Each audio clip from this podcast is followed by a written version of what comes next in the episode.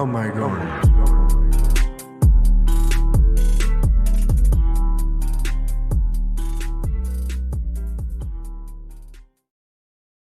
Welcome, everybody, to Artifact number 16. This is going to be an episode where two white guys very slowly and methodically explain racism to you, the audience, uh, here in America.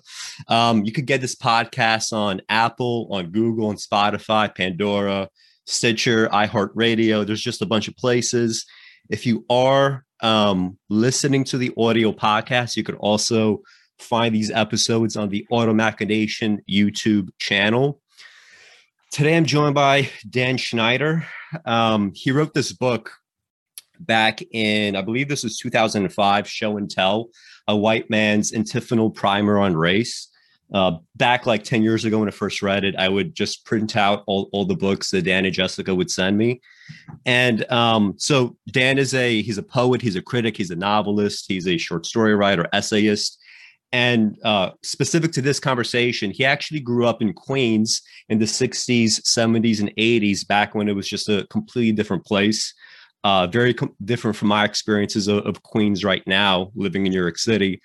Um, and uh, in, the book, he, he takes a very interesting strategy that I think is worth kind of exploring, right? Because in the last few years, especially, we've been seeing a lot of kind of rhetoric about when it comes to racism or race, white people need to just kind of sit down and shut up and listen.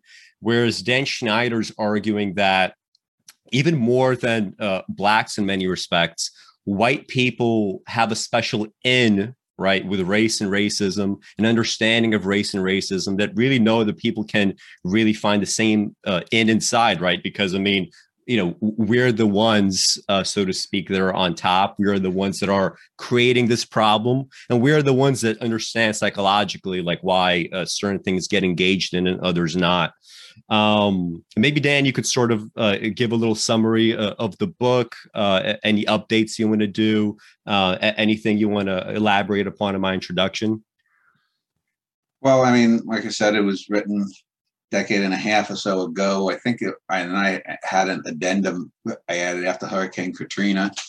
Um, basically, uh, recently, uh, this all started with the recent uh, video that came out about the death of this uh, black girl, Ma'Khia Bryant, I think is her name, who was killed a few months ago by this cop, the latest in a, a series of killings. And I was arguing with people online who were justifying the killing uh, because the girl Ma'Khia had a knife and was trying to uh, stab another girl. And while this guy, uh, the cop, wasn't a Derek Chauvin type, he clearly was uh, remorseful over over the the having to shoot this girl Ma'Khia. He uh, clearly was poorly trained. He had he seemingly didn't know anything uh, about how to approach people in this situation, and you know the basic argument I had with these people was that if this girl had been a white girl in a, a knife fight uh, or, or, trying to kill another white girl, the cop would never have brought out his gun. And so the basic thesis with that and the book is that racism is, as people have said for many years, is a white person's problem, at least here in the US and probably in, in Europe, that where it, it, the problem with bigotry is always with the bigot, always with the person in power. The people who suffer are just that they're the people who suffer. So when when people talk about let's talk about racism and they have all black people on the show it, it's kind of superfluous because all you're talking about is the victims the sufferance uh, you have to talk about why uh, whether it's again uh, uh, white people in this country or whether it's you know if you went to Madagascar, whichever group was in in charge, yeah, why do they why do people in power almost always in human societies persecute those not in power. Uh, and so that that's the basic thesis of the book is to look at at the perpetrator, not the victim. Um, and, and, I want to uh, just res- uh, going to respond to this idea of uh, it being a white person's problem because this has been twisted in uh, I guess somewhat surprising and unsurprising ways, especially in the last few years, that we should probably touch upon. But I just want to uh, sort of start with this quote um, uh, as the book opens. This is in the middle of the first page. Uh, this is a question that uh, you say that you were crafting as a teenager when you first started thinking about race. Why are virtually all of the books and or monographs regarding the idea of race in America focused upon the problems, needs, or sufferings of Black people? This query has been with me since I read my first books on the subject as a child in the local library, long before political correctness reared its ugly head. Yet few other people, much less kids my own age, seem to think seem to even think it was a query, much less attempted to answer it. And by it, I do not mean that it should focus on the problems, needs, or sufferings of other minority groups. Rather, I mean, why isn't the aim of the query directed the other way? To understand why racism is a problem, one must deal with the source of the problem, not the target nor end result.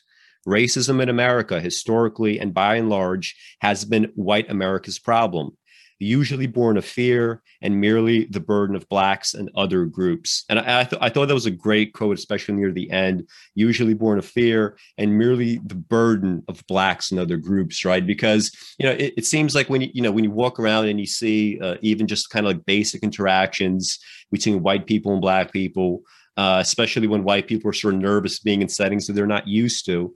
Um, you know, you, you definitely do get the sense that of black people and minorities in general, uh, they they do have to deal uh, a lot, right, in terms of just like cultivating patience, like like seeing like a tiny little sort of um, you know uh, uh, misbehaviors, fears, and sort of knowing that uh, they are like they're the ones that are responsible for it, despite the fact that they're not actually doing anything to engender this kind of response. And I think because of this fact, uh, in the last few years, there, has been this very weird movement um, in you know in, in, like I guess like racism discourse called anti-racist theory. I'm not sure if you're you're familiar with it, but most recently there's this woman Robin DiAngelo.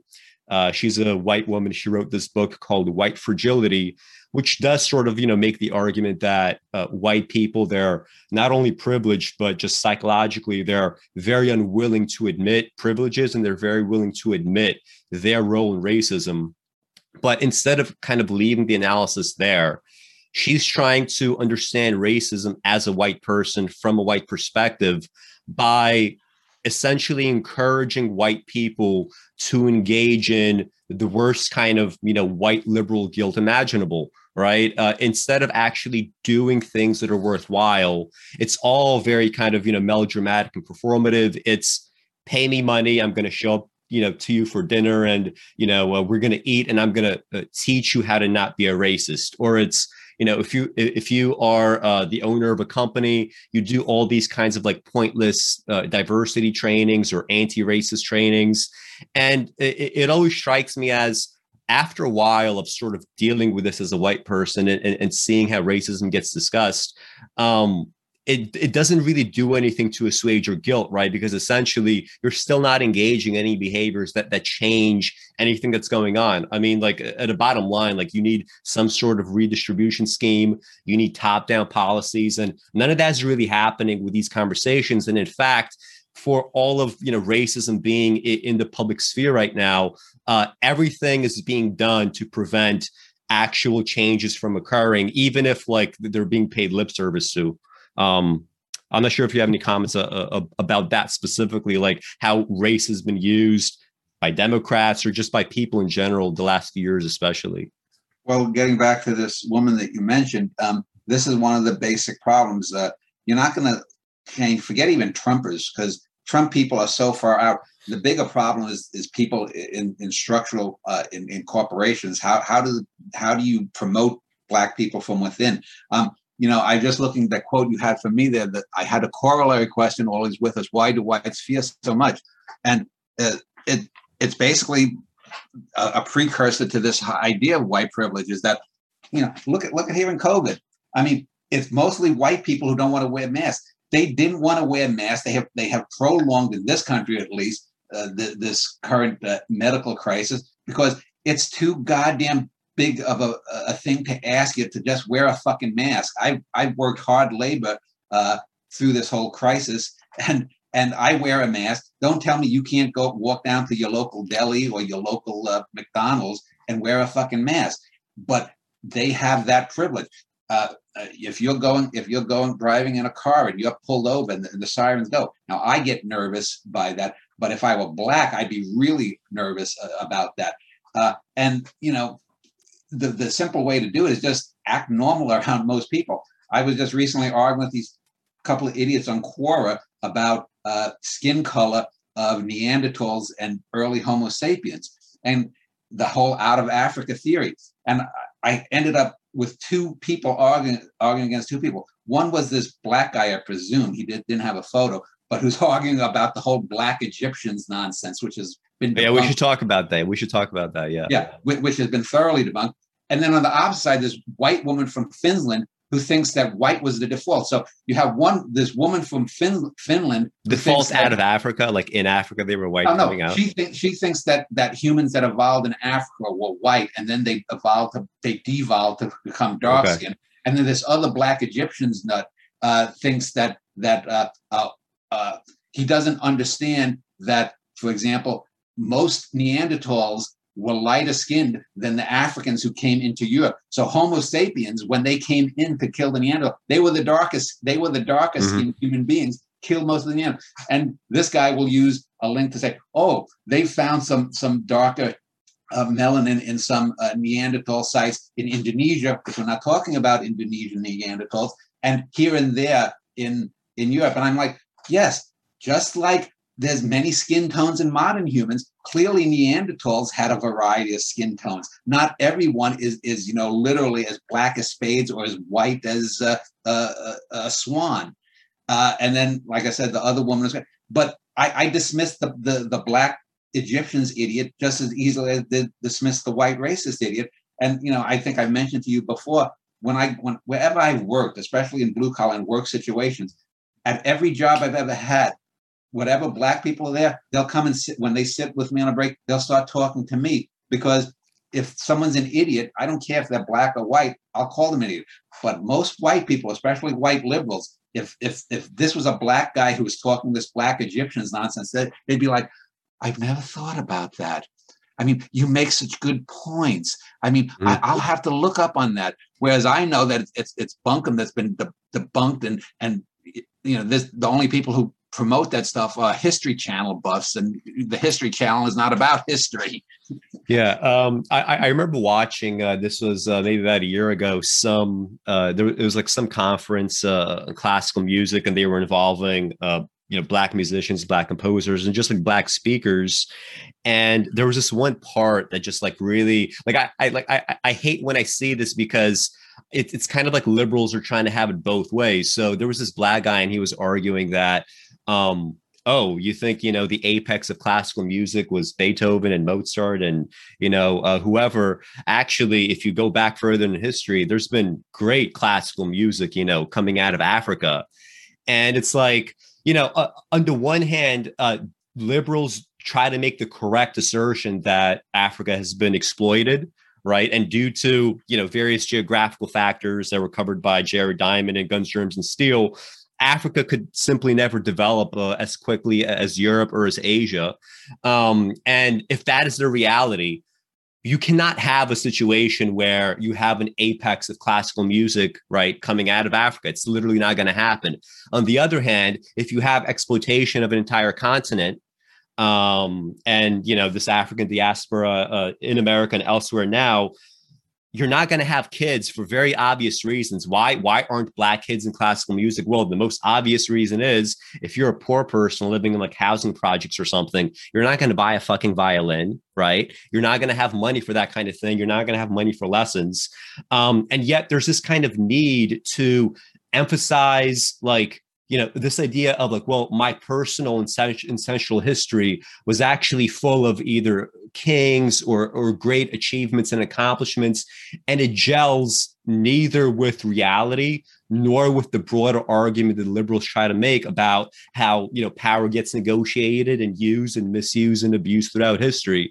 And it's like these like extremely confused arguments that are just you know they're counter arguments to their kind of deeper abiding philosophy and it's it's very kind of annoying to watch. And another thing that you mentioned in, in this book that I didn't really think about is whenever people talk about stuff like we used to be kings right? There's there's a meme going around now we was kings right? Where you have all these like uh, really improbable scenarios uh, for for black africans uh, in the past. But if you are so emphatic that this is your personal history that is because you have never been able to transcend you know the trappings of power and how this is interpreted by the white world. It's the white world that says civilizations have to be big and powerful and able and willing to exploit others. If you are uncomfortable with that fact you shouldn't be trying to emphasize the same thing in your past as if this is a boon to anything because it's not right?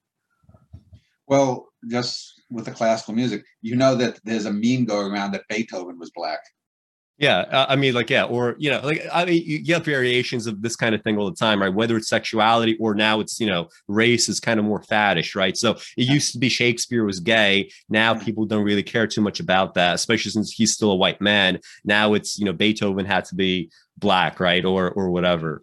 Well, the the whole "We Were Kings" meme uh, directly got started uh, with Roots, the TV miniseries mm-hmm. in 1977, where Alex Haley's answer that you know you were born of, and there's a famous scene uh, you know where you were born of kings and uh, of course you you know that uh, the the reason to do that is you, you want uh, your people have been oppressed. You want to to say that yeah. it's the same. It's the same motivation that a lot of Native Americans have have taken. That you know they have embraced uh, in a lot of ways this noble savage myth that that we were all better than the white people and whatnot. Mm-hmm. Even though you can look back and they they wiped uh, they wiped out the large uh, mammals of, of, North America when their ancestors came. They uh, especially civilizations like the mound builders. Uh, uh, it's probable that a lot of what the mound builders did uh, had ecological consequences, mm-hmm. just like with a lot of the American Indians in in Mesoamerica and and, and the, South America.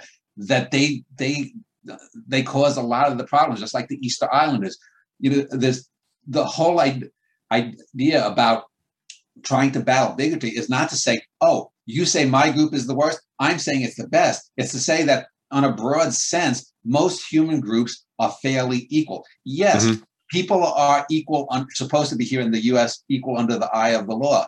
Uh, uh, but you know, if you can, if you can play chess better than me, if I can uh, shoot basketball better than you, and a third guy can beat both of us, and a fourth guy is worse than both of us. That you know, that's just reality. Yeah. Um, you know, and you know James Emanuel, this great poet, American poet, that for the decades, the last twenty plus years, I've, I've championed.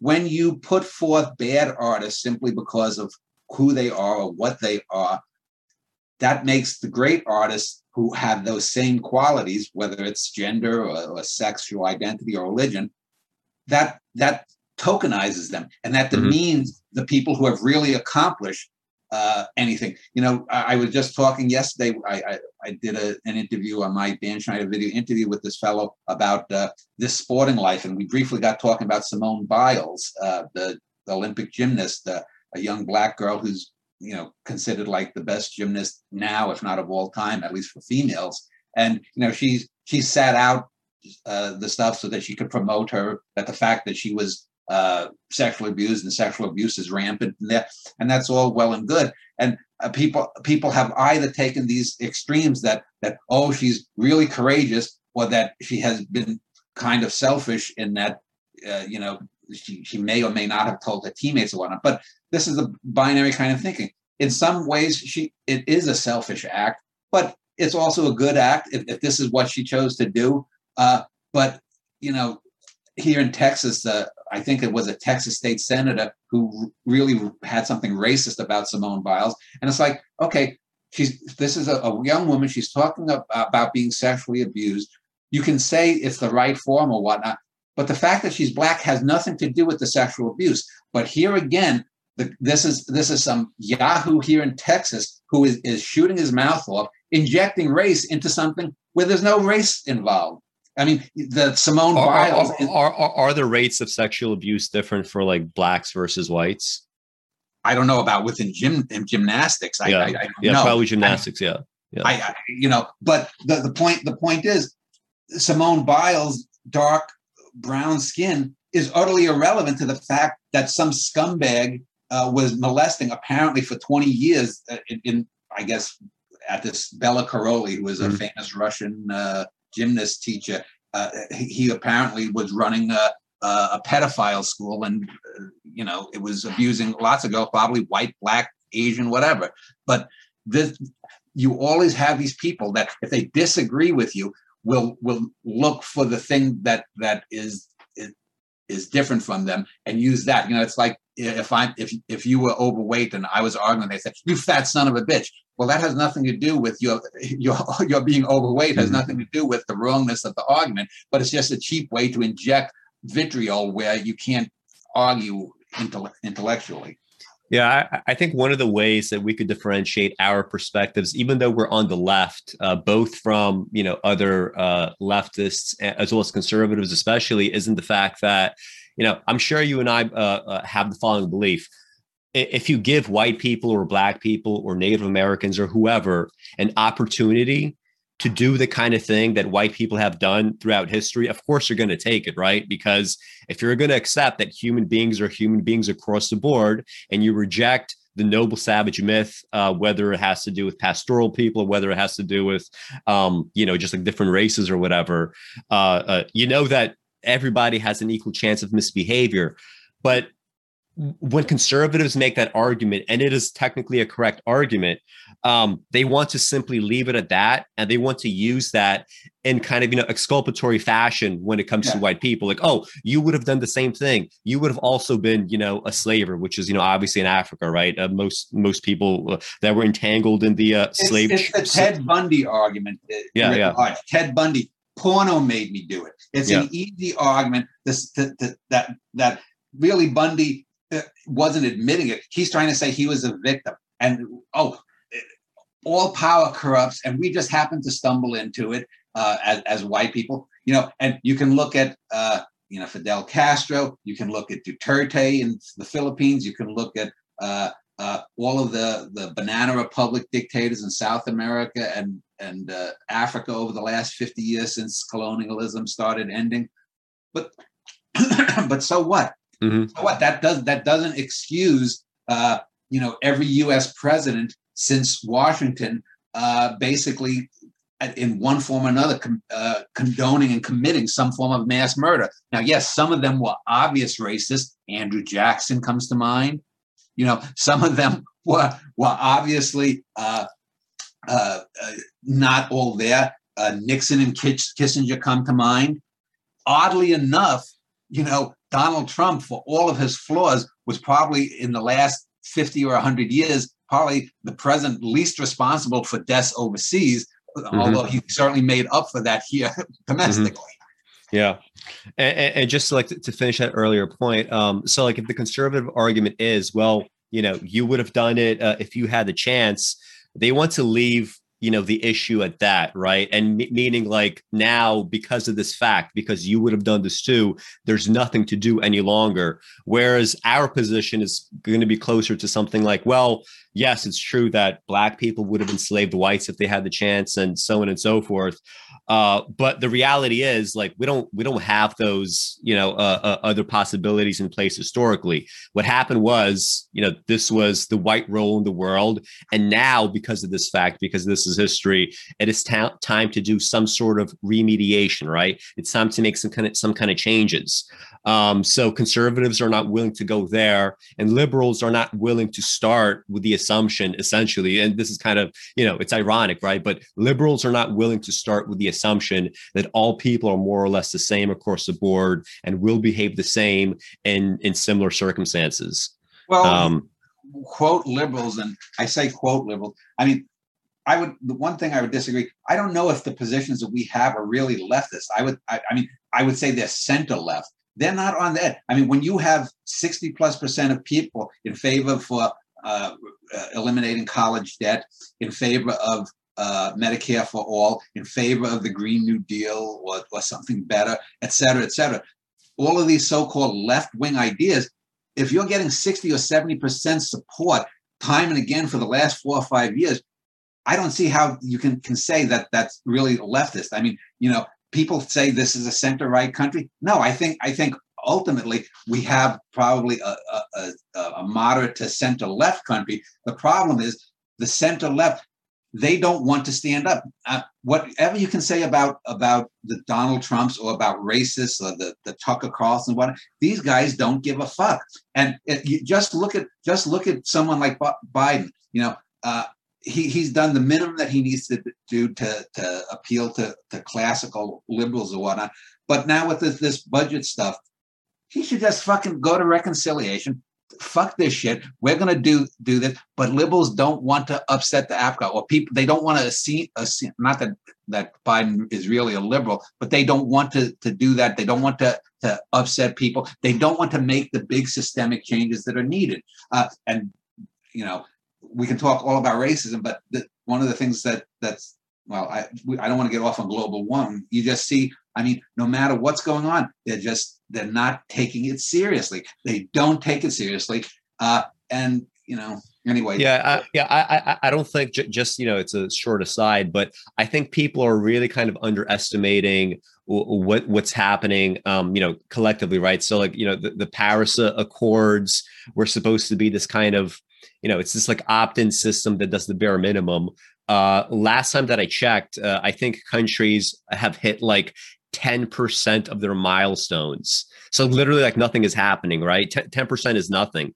And people and, and people don't understand what this really means like the like to live in a 4 degree, you know, 4 degrees of warming means again everything south of Montreal is an uninhabitable desert, with the exception of like I don't know Patagonia or some shit like that. People don't really get that, or, or what needs to be done, right, for for that to actually be averted. Well, take, take a look. Take, talk about white privilege. I was I was I, I saw something just two or three days ago that idiot Elon Musk, who's been sending himself into the into space, he's more concerned with with uh, he, he said something literally that he had a, just had a baby with his girlfriend that we need to more more people on this planet uh, this is the only kind of thing that some detached white supposed liberal thinker could could think of that we that uh, any any any real climate scientist will tell you one of the biggest things we could do is to reduce population you know, it was 3 billion 50 years ago when they talked about the population explosion.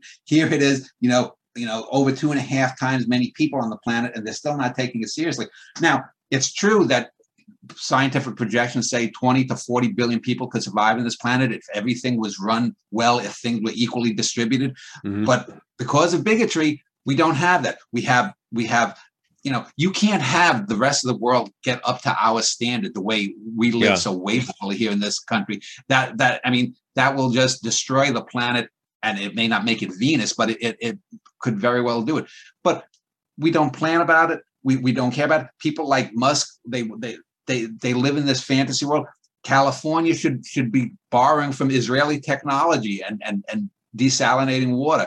Um, but anyway, these, these, these are these are not the focus of what I, I wanted to talk about. It's, it's yeah. more the, the Ma'Khia thing. Yeah. Um, well, l- l- let's actually, because uh, just getting into kind of like you know modern police abuses.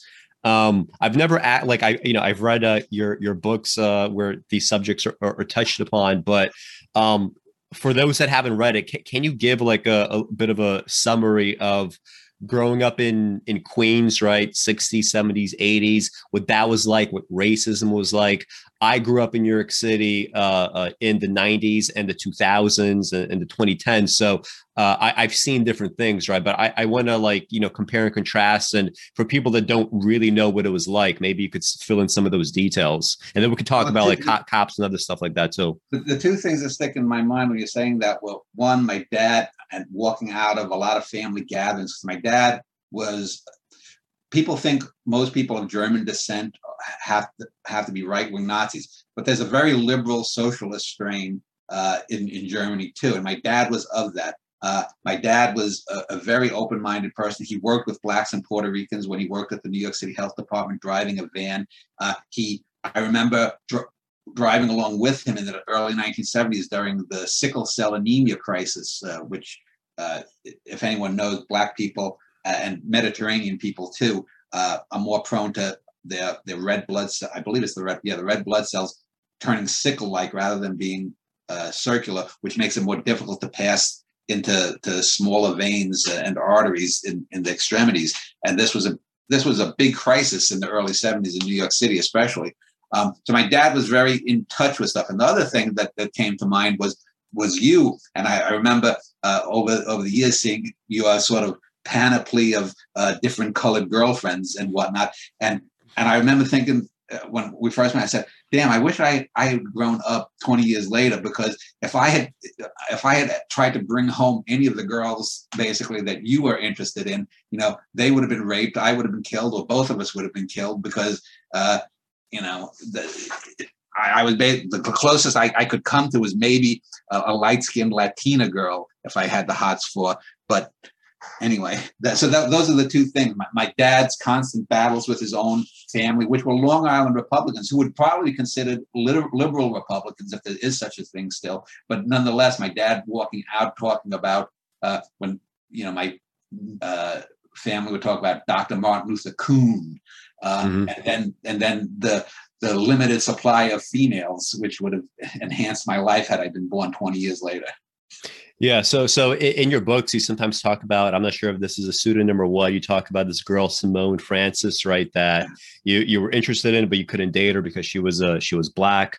Um, and, and, uh, so like, j- just to stay on that for a second. Um, so your experiences then were, uh, you know, interracial dating was very much frowned upon uh, by the time that I was in, you know, in, in, high school, there was like nobody, nobody, nobody cared at all, right?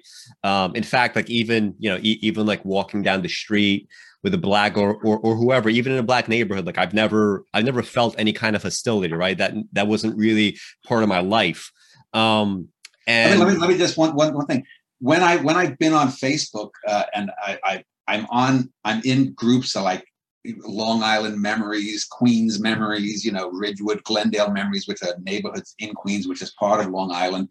Uh, you know, uh, there are people that I know that are, are, some of my Facebook friends and other people. They'll talk about, oh, I grew up as Beaver Cleaver and this, and everything was wonderful. And I, I, I remember I just recently, a few weeks ago, I got kicked out of a group because I said, you know, you're living in a fantasy. I said, you know, the 1970s in New York were far more taxi drivers than they were beaver cleaver. And, mm-hmm. you know, and I know that it's bullshit because even some of the people who who I still am in contact with on Facebook, they'll write things in, in their posts about uh, things we had in common, where we worked or I knew. And I'm like, I, I don't understand where these people get. Uh, you know, they'll talk about the 104th precinct and everyone respected the cops. What are you talking about? Mm-hmm.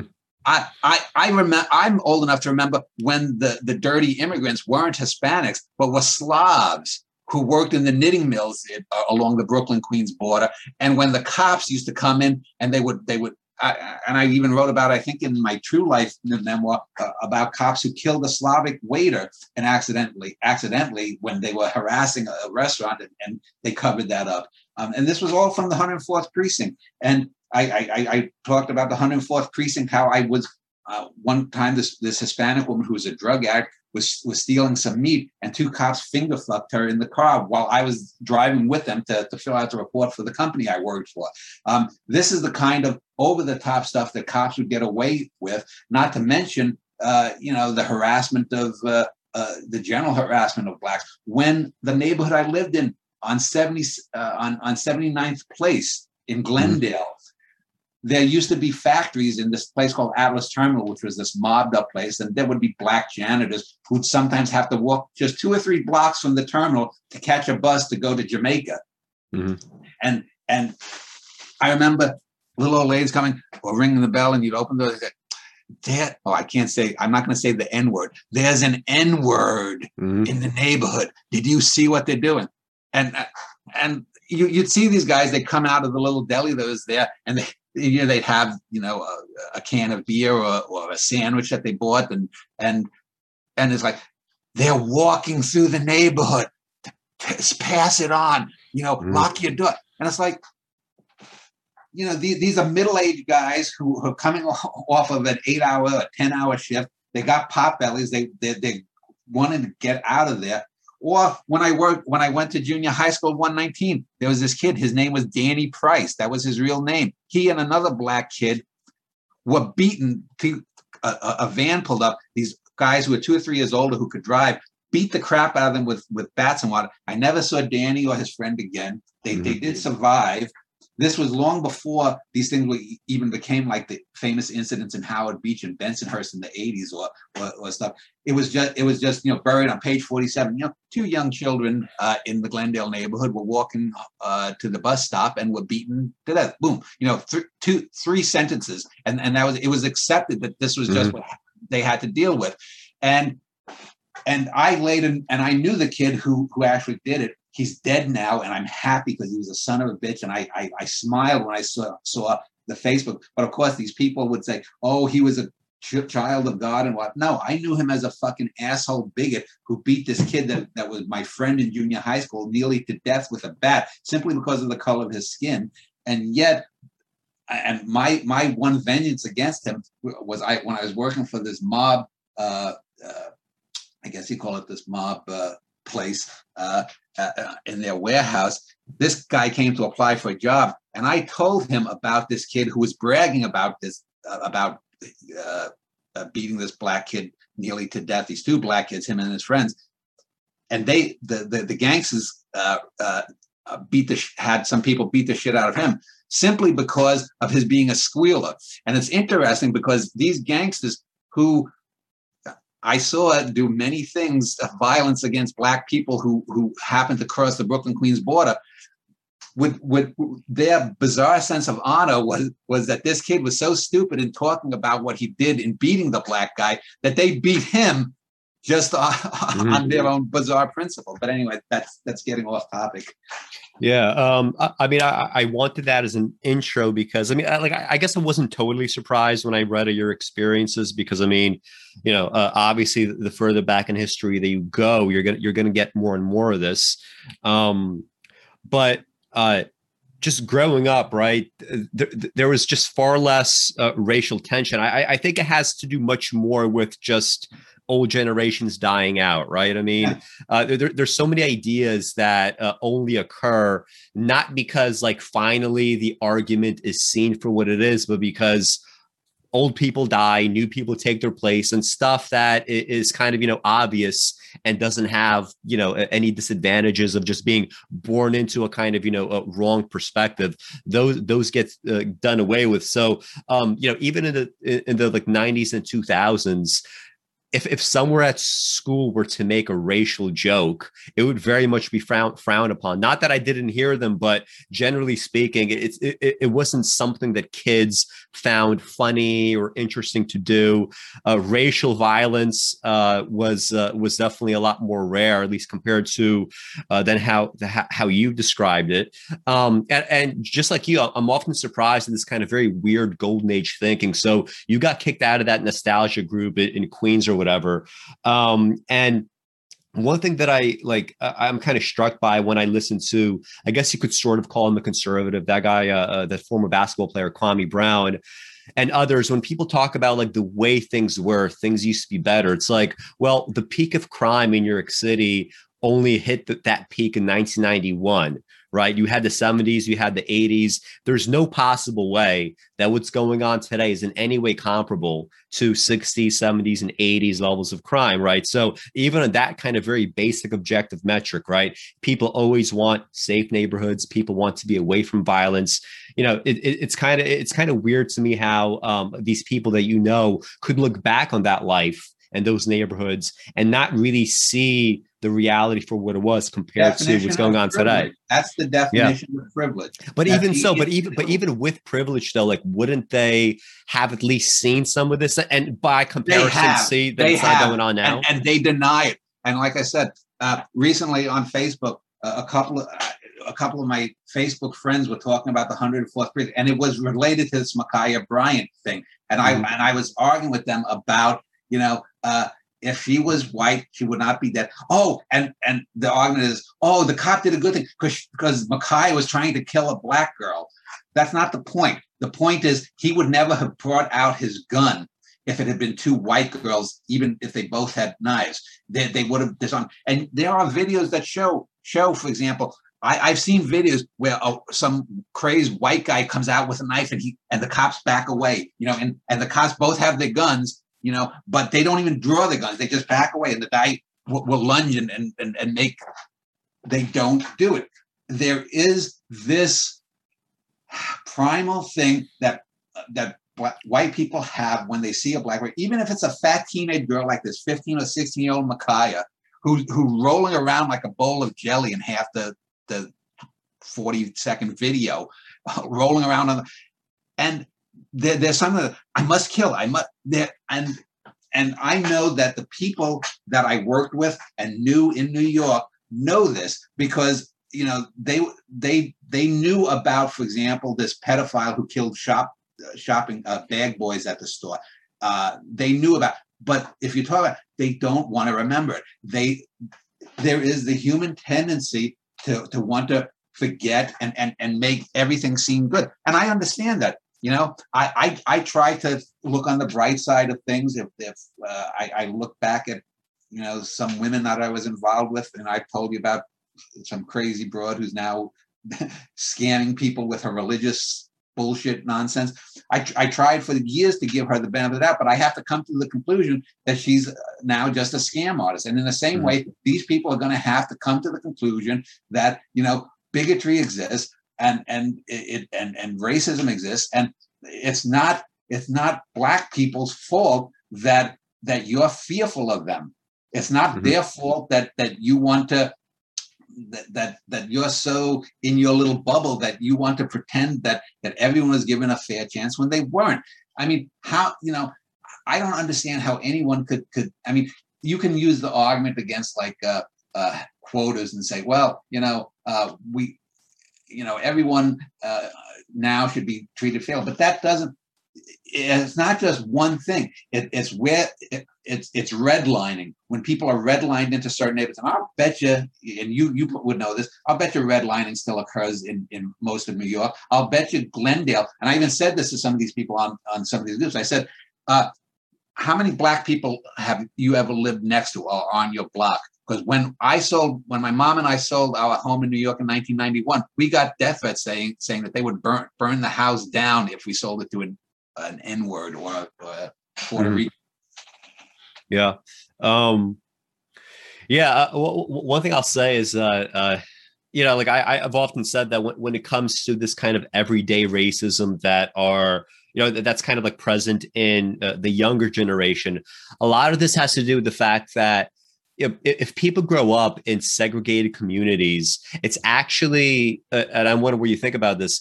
It's actually very natural for white people and even black people to uh, fear each other in some way. Because I mean, if you think about like you know the ancestral environment, you're never going to find a situation where black people and white people and asian people would have intermixed right?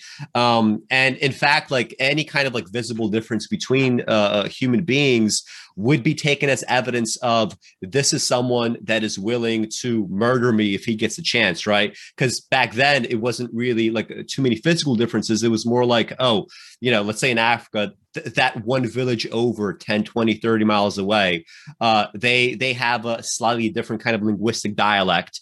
And because of that right this is uh, the thing i need to fear. If they come over to my territory they could kill me or I, I could kill them. So i could easily see a situation where that sort of thing psychologically gets extrapolated to you know uh, everyday interactions where because of segregation uh, even if you want to do the right thing, you're still going to be fearful. And this kind of uh, uh came, uh, you know, um, kind of like more and more into my, uh, you know, uh, understanding more recently. Where I, I had a, a, friend visit me recently, who uh, I, I went to high school with. So I'm Russian, he's Russian, and I live I live in a neighborhood that's primarily non-white. It's it's mostly black and uh, kind of like Indian, uh, uh, like uh, immigrant West Indian, and when he just he, he just like it's like it's like a it's like a four minute walk from the train to my house.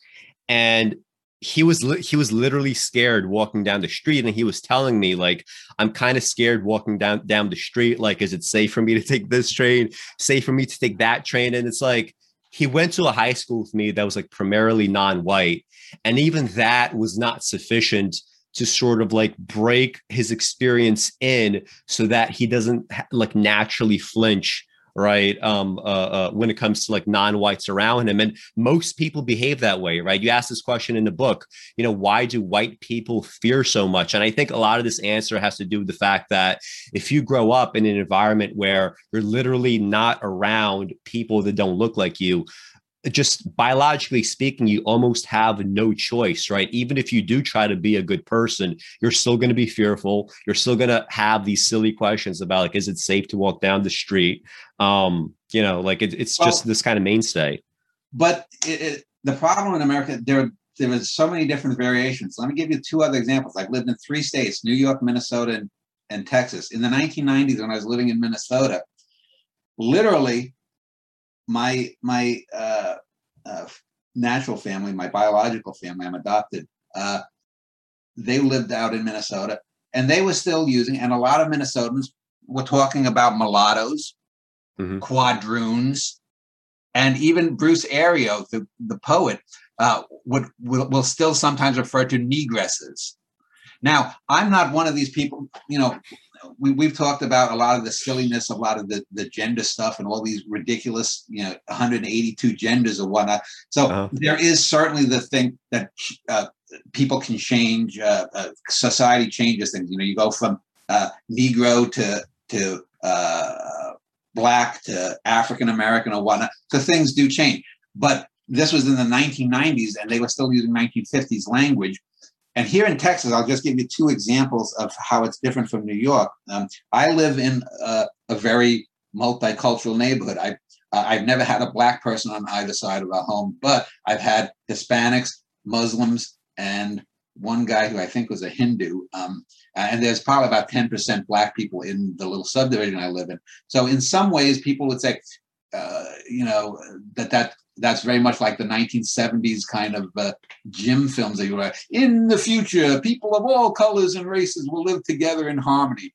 In one way that's true but in texas they will they will look at that kind of thing and texas with the winter storm which we talked of it means everyone that everyone everyone one yes and well now you're all equal but you're just like n words or just like mexicans and the best example of this of how backwoods Texas is, is about 12, 15 years ago, that big PDF of my poems that, that I've sent you and other people, uh, I had I had made copies of, of my poems physically, and I found it cheaper to buy a, a little copier than to make copies of 8,000 pages of, of, of, whatever that I wanted to copy. It was cheaper to actually just buy the paper and the machine than to go to uh, uh, Office Max or something and, and, and copy them there.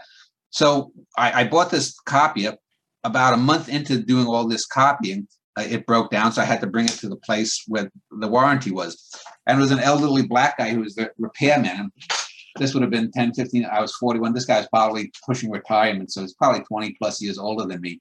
Uh, when I went back two or three days later when it was fixed, you know, I paid. Oh, I, I don't think I had to pay for anything because it was on warranty.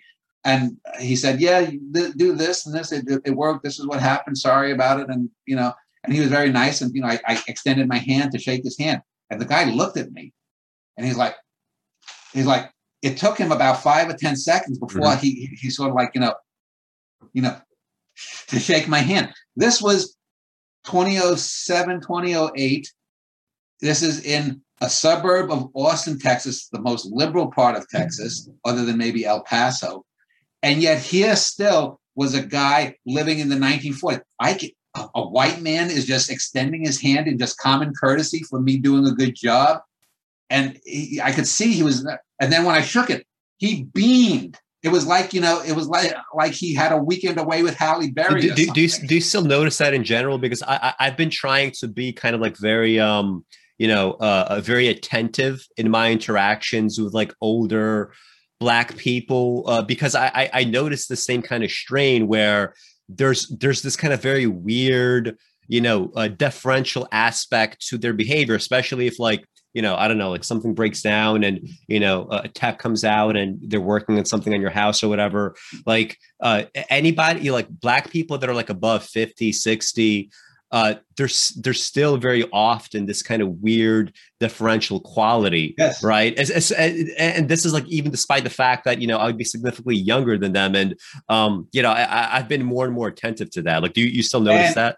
Yes, and here in Texas, once you get away from the population centers, after we we uh, do this, I'm taking Jessica out to a winery about 40 miles out west.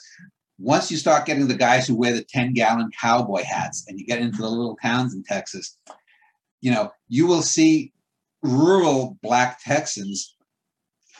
They still shuffle along as if as if they're step and fetch it, uh, and they'll still cower uh, at a restaurant. And if they come into a restaurant, the the the white people who own it will be with the 10 gallon hat. Uh, I, I, talked about this when we talked about uh, my book, uh, working with teachers, how I was Danny, yet they were Mr. and Mrs. Teacher. Uh, and you will still, the black person will come, well, hello, you know, Mr. Halep or whoever owns the restaurant. Mm-hmm. And, you know, the, the, the white guy, well, how are you doing, Benji? And he'll act in this very paternalistic child. The, the black guy might be 25 years older than him, but he's still treated as a child. And the black people accept it. And the white people say, well, we, sir, you know, N I G R A Z. Can I say that? You know, uh, they, they won't. They, so, so, so, so, so, so, yes. So, so just just to uh, fill people in, it's not that I've gone soft on you guys. I've used the actual N word on these videos before, but once this gets uploaded to these other platforms, I don't want them to take down the whole thing. Yeah. So, so they, they instead of saying the N word, they, they will say N I G R A. You know, yeah, uh, yeah. They'll use that as that. See, I'm I didn't call him the N word. I'm I'm progressive. Now yeah. these people, the farther out, you know, it's sort of like every 10 miles out from a metro center, you go back a decade. So once you get get to about 50 miles out, you're back in Jim mm-hmm. Crow mm-hmm. era. Yeah. Um, yeah, I mean, like in general, uh, I think one one thing that people underestimate is just how um, like if, if you go through life with uh certain qualities right whether it's like you're white or you're black or you're you know you're ugly you're attractive your life is incredibly different you know? I don't really know what it's like to be a, a black person right? But i also know that you know as a white person walking down the street I have never, you know, even once been harassed by cops, right? Very different from your experience, which is another thing that we're going to talk about. You know, you grew up constantly being harassed by cops, but uh, now I notice that uh, it, that uh, at this point kind of fractures mostly along racial lines at this point, right? Cops are no longer kind of, uh, they used to be a little bit more equal opportunity uh, offenders, but now um, it's very kind of like race based. Let me just before before we go on to something else in the book, I talk about this manager that I called Jim Harry. That wasn't his real name. He's dead mm-hmm. now. His real name was Gene Barry, and I, I, I mentioned this on Facebook with some friends when, when they were talking about it. Uh, why I, you know, everyone loved him, but he would call himself a white N word. Mm-hmm. You know, he would say, you know, this company treats me like a white N word, and mm-hmm. and you you couldn't get away with that nowadays. But he himself, I'm sure he wouldn't have been happy if his son had come home with a black girlfriend or something. But he was one of these people who, even though he had the trappings of being a bigot, it was a lot of people are like him.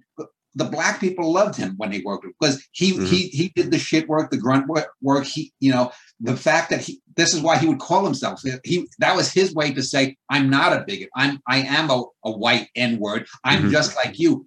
But you know, it's that awkward kind of way of, of, of trying to, to empathize with people. But the black people loved him because in those days, 30 some years ago, uh, going close to 40 years ago, uh, that was that was being progressive. That was, you know, and and he didn't show any bigotry in how he treated people. You know, he he, he called you a short cock if you, mm-hmm. you know, whether you're a black kid or a white kid, you know. Uh, but uh, and that's why he was he was loved and respected, and everyone wanted to work for this fellow Gene. But he couldn't get away with that, and so this is why I say there are different shades of, of bigotry and, and racism. Someone like this Gene Barry was probably just ignorant. You know, it, it's just ignorant. I, I always look at it as a kind of uh, being semi-retarded, although can you say retarded? You know, that, that I look at racism as sort of a, a mental retardation that people have, or, or mm-hmm. bigotry in general. Uh, and so there's a difference between that, and there's a difference between the Derek Chauvins of, of the world and, and, and, and, and whatnot. And you have to be able to see these filigrees of difference because they do exist. Mm-hmm. Yeah. Um, well, would you agree with the idea that uh, over time, police brutality uh, has gotten better, right? Meaning there's less of it in general?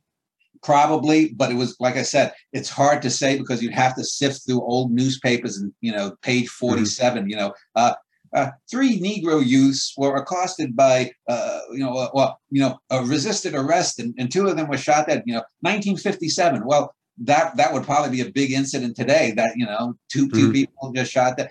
But yeah. you know, George Floyd would have been, you know, page 67 of the the local news. You know, it, it, mm-hmm. it wouldn't have it wouldn't have mattered. So it, it probably is. Um, but then again, I think there probably has been a slight resurgence, say from the late 90s or the, the turn of the century. I think there has been a resurgence.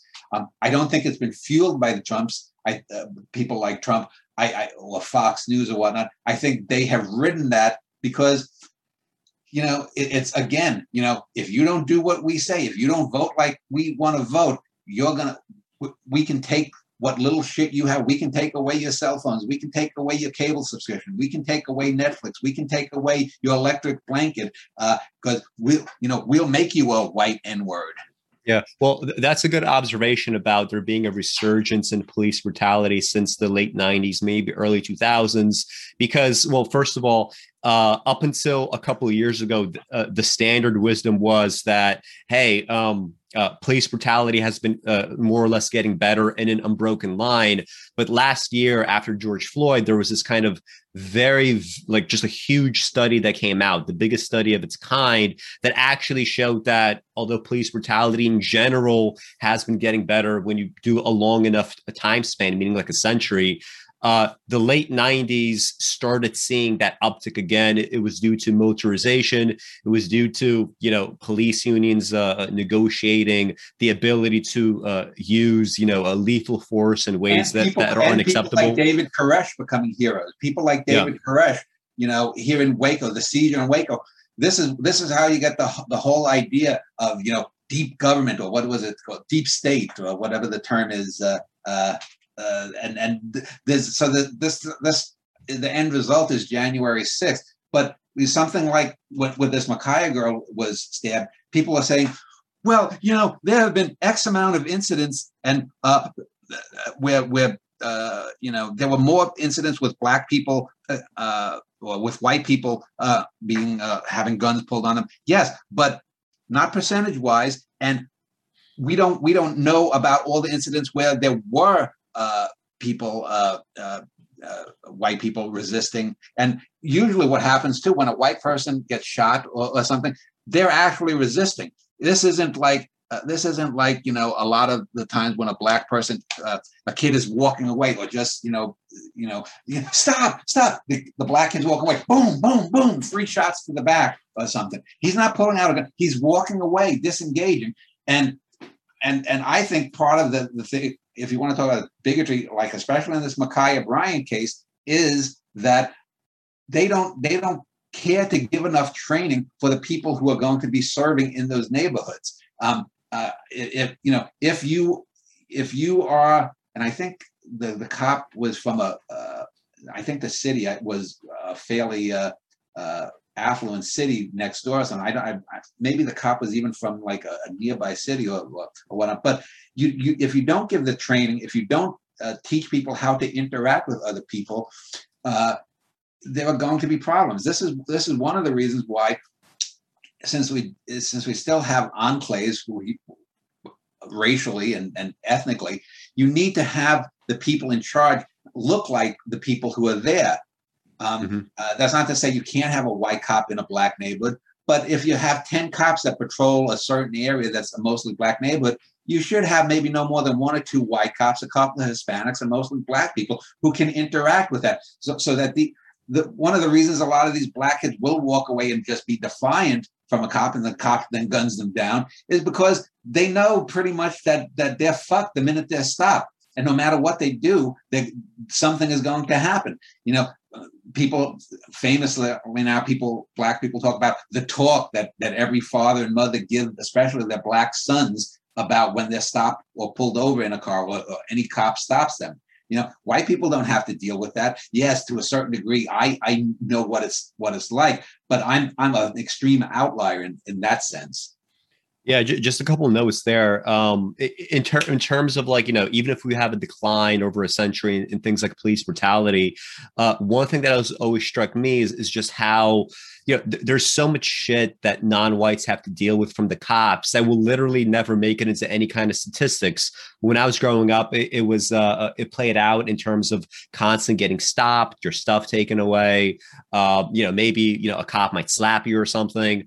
Uh, but generally speaking, like non-whites would experience this, like, you know, my friends, like eh, like once a week they would have some kind of story for me right about these kinds of incidents. And it's not like you got you know shot by a cop. It's not like you got killed by a cop. So these are not things that ever make it into statistics. And i just wonder like uh, with all the stuff that's being said about like well you know policing is getting better in, in, this fashion or that fashion i wonder what would happen if we could in some magical fashion be able to keep you know all these uh, incidents that do exist you know somewhere on uh, on video right? Or having them you know written up in some way so that you could actually get a sense of what it's like you know, to be a non-white walking down a neighborhood, um, and and well, you know, like I, like having I, I a meant, different set of experiences that way. Mentioned, I mentioned, the Hispanic girl that was fingered by two cops who arrested her, her for shoplifting. And I'm, I'm, sure that this this drug addict, which she was, probably had no clue that she was molested. Yeah. Um, I, I, I, in my book uh, and my memoirs, I talk about me and this kid. Uh, uh, I think I called him Georgie in the book. Uh, how one time we were stopped and they, the cop made us drop our drawers and he took his baton and he diddled our balls just to sort of sexually humiliate us. Mm-hmm. It didn't bother me that much, but I, I know the kid, the other kid was upset, right? And he, we, he was Irish. I, I, Scandinavian, Northern European. And if they're doing that to young white kids who are poor, you know what they much worse was going on in Bushwick and, and, mm-hmm. and and black neighborhoods in that time. So it, it's always been that way. And you know, people you know, the good old days of what Serpico, you know, yeah. Serpico era. Uh, um, you, uh, you mentioned uh, like black and uh, just generally non-white representation in the police force. Uh, I, I, think obviously, you know, this would be a, a good idea if you could have people that look like, you know, the the, the people that they're uh, policing. Um, on the other hand, I, I I wonder to what degree this actually helps like not that it doesn't help at all but I, I i think back to people that i knew like this this other guy from a high school uh um I mean, so like I, knew him in high school. He he's a Jamaican, and uh, he uh, he left high school and then he entered uh, the police force. And the last time that I talked to him, it was like years ago. This was during the um uh the, the choking out of of Eric Garner in Staten Island, and this guy was just like he was just like straight up justifying this right? He was saying you know it's it you know it's it's fine that this happened. He shouldn't have resisted arrest blah blah blah right? It's a very typical kind of you know uh, white speak when it comes to um, these kind of you know police brutality justifications. And you know, but this guy's Jamaican and he's seeing another black guy getting choked out. And I'm sure growing up, he's seen all sorts of negative there incidents there are black on black bigotry. You know, you talk about yeah, but, but, yeah. So, so, so, so, but but but even specifically with cops, like even beyond the fact that there's you know a lot of like self hatred and you know something like the black community. I mean, there has to be given they exist in the margins of society, right? You, you would expect that, but also if you join a police force. Like it's it's per, it's perfectly fine if like you could have two tribes, right? One of my tribes is black people, maybe I would treat them preferentially in some way. But the other tribe now, if you join the police forces, I'm also now a cop. And black people aren't paying your salary. Black people aren't giving you the benefits. Black people aren't going to be the ones that will be determining whether or not you get like some bad patrol, right? Or whether or not, you know, someone is going to sort of uh, have your back, right? In some sort of gunfight. So you you know even if, if you're you know normally and nominally kind of you know sympathetic as a black person to the black people you're policing on some level it's very predictable that since your biggest tribe now the most consequential tribe for your life is the fact that you're in the police force that is going to take precedence over anything else including your skin color yeah.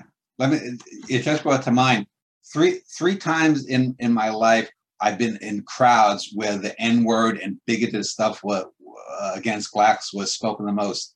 One with I I talked about before I, I, on my show. I don't know if I on your show how how uh, a friend of mine who was in the Cub Scout.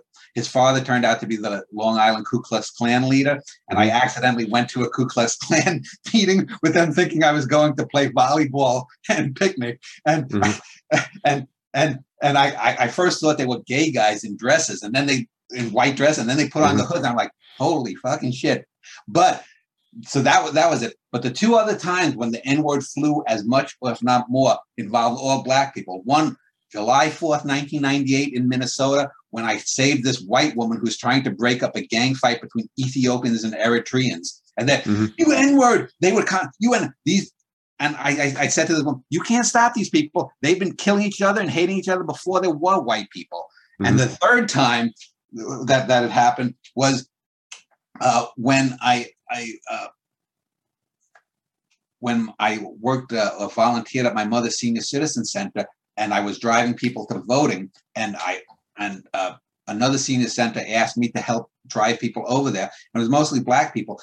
About a third of the black people in this black senior center back in the 1980s were Africans, not mm-hmm. African Americans, but Africans. Africans who come to the U.S. talk about the N word African Americans like yeah. you wouldn't believe. They they think uh, uh, black Americans are, are the lowest scum of the earth, and that they deserve what white people did to them. Yeah. Well, let, us let's, let's talk about that because I mean, like you know, this is this is considered not politically correct. Uh, people always want to like, uh, you know, uh, sort of hide the fact that there's tons of racial tension between Hispanic communities and, and blacks, and also you know blacks coming out of blacks. Yeah, and, and Jews and blacks. I mean, I mean, when it comes to, for example, you know, hate crimes in New York City, all the attention recently was on the uh, the spike in uh, hate crimes against Asians. But um, you know, even if you sort of control for population, the crimes against Jews in, in New York City they're four times as high, even with right? The spikes against Asians, and that mostly has to do with the fact that you know you have Jews uh, living in uh, New York City uh, in in neighborhoods that are very close to black neighborhoods or within black neighborhoods. So it makes sense that with enough sort of interactions, right? I think it was something like 120 incidents last year.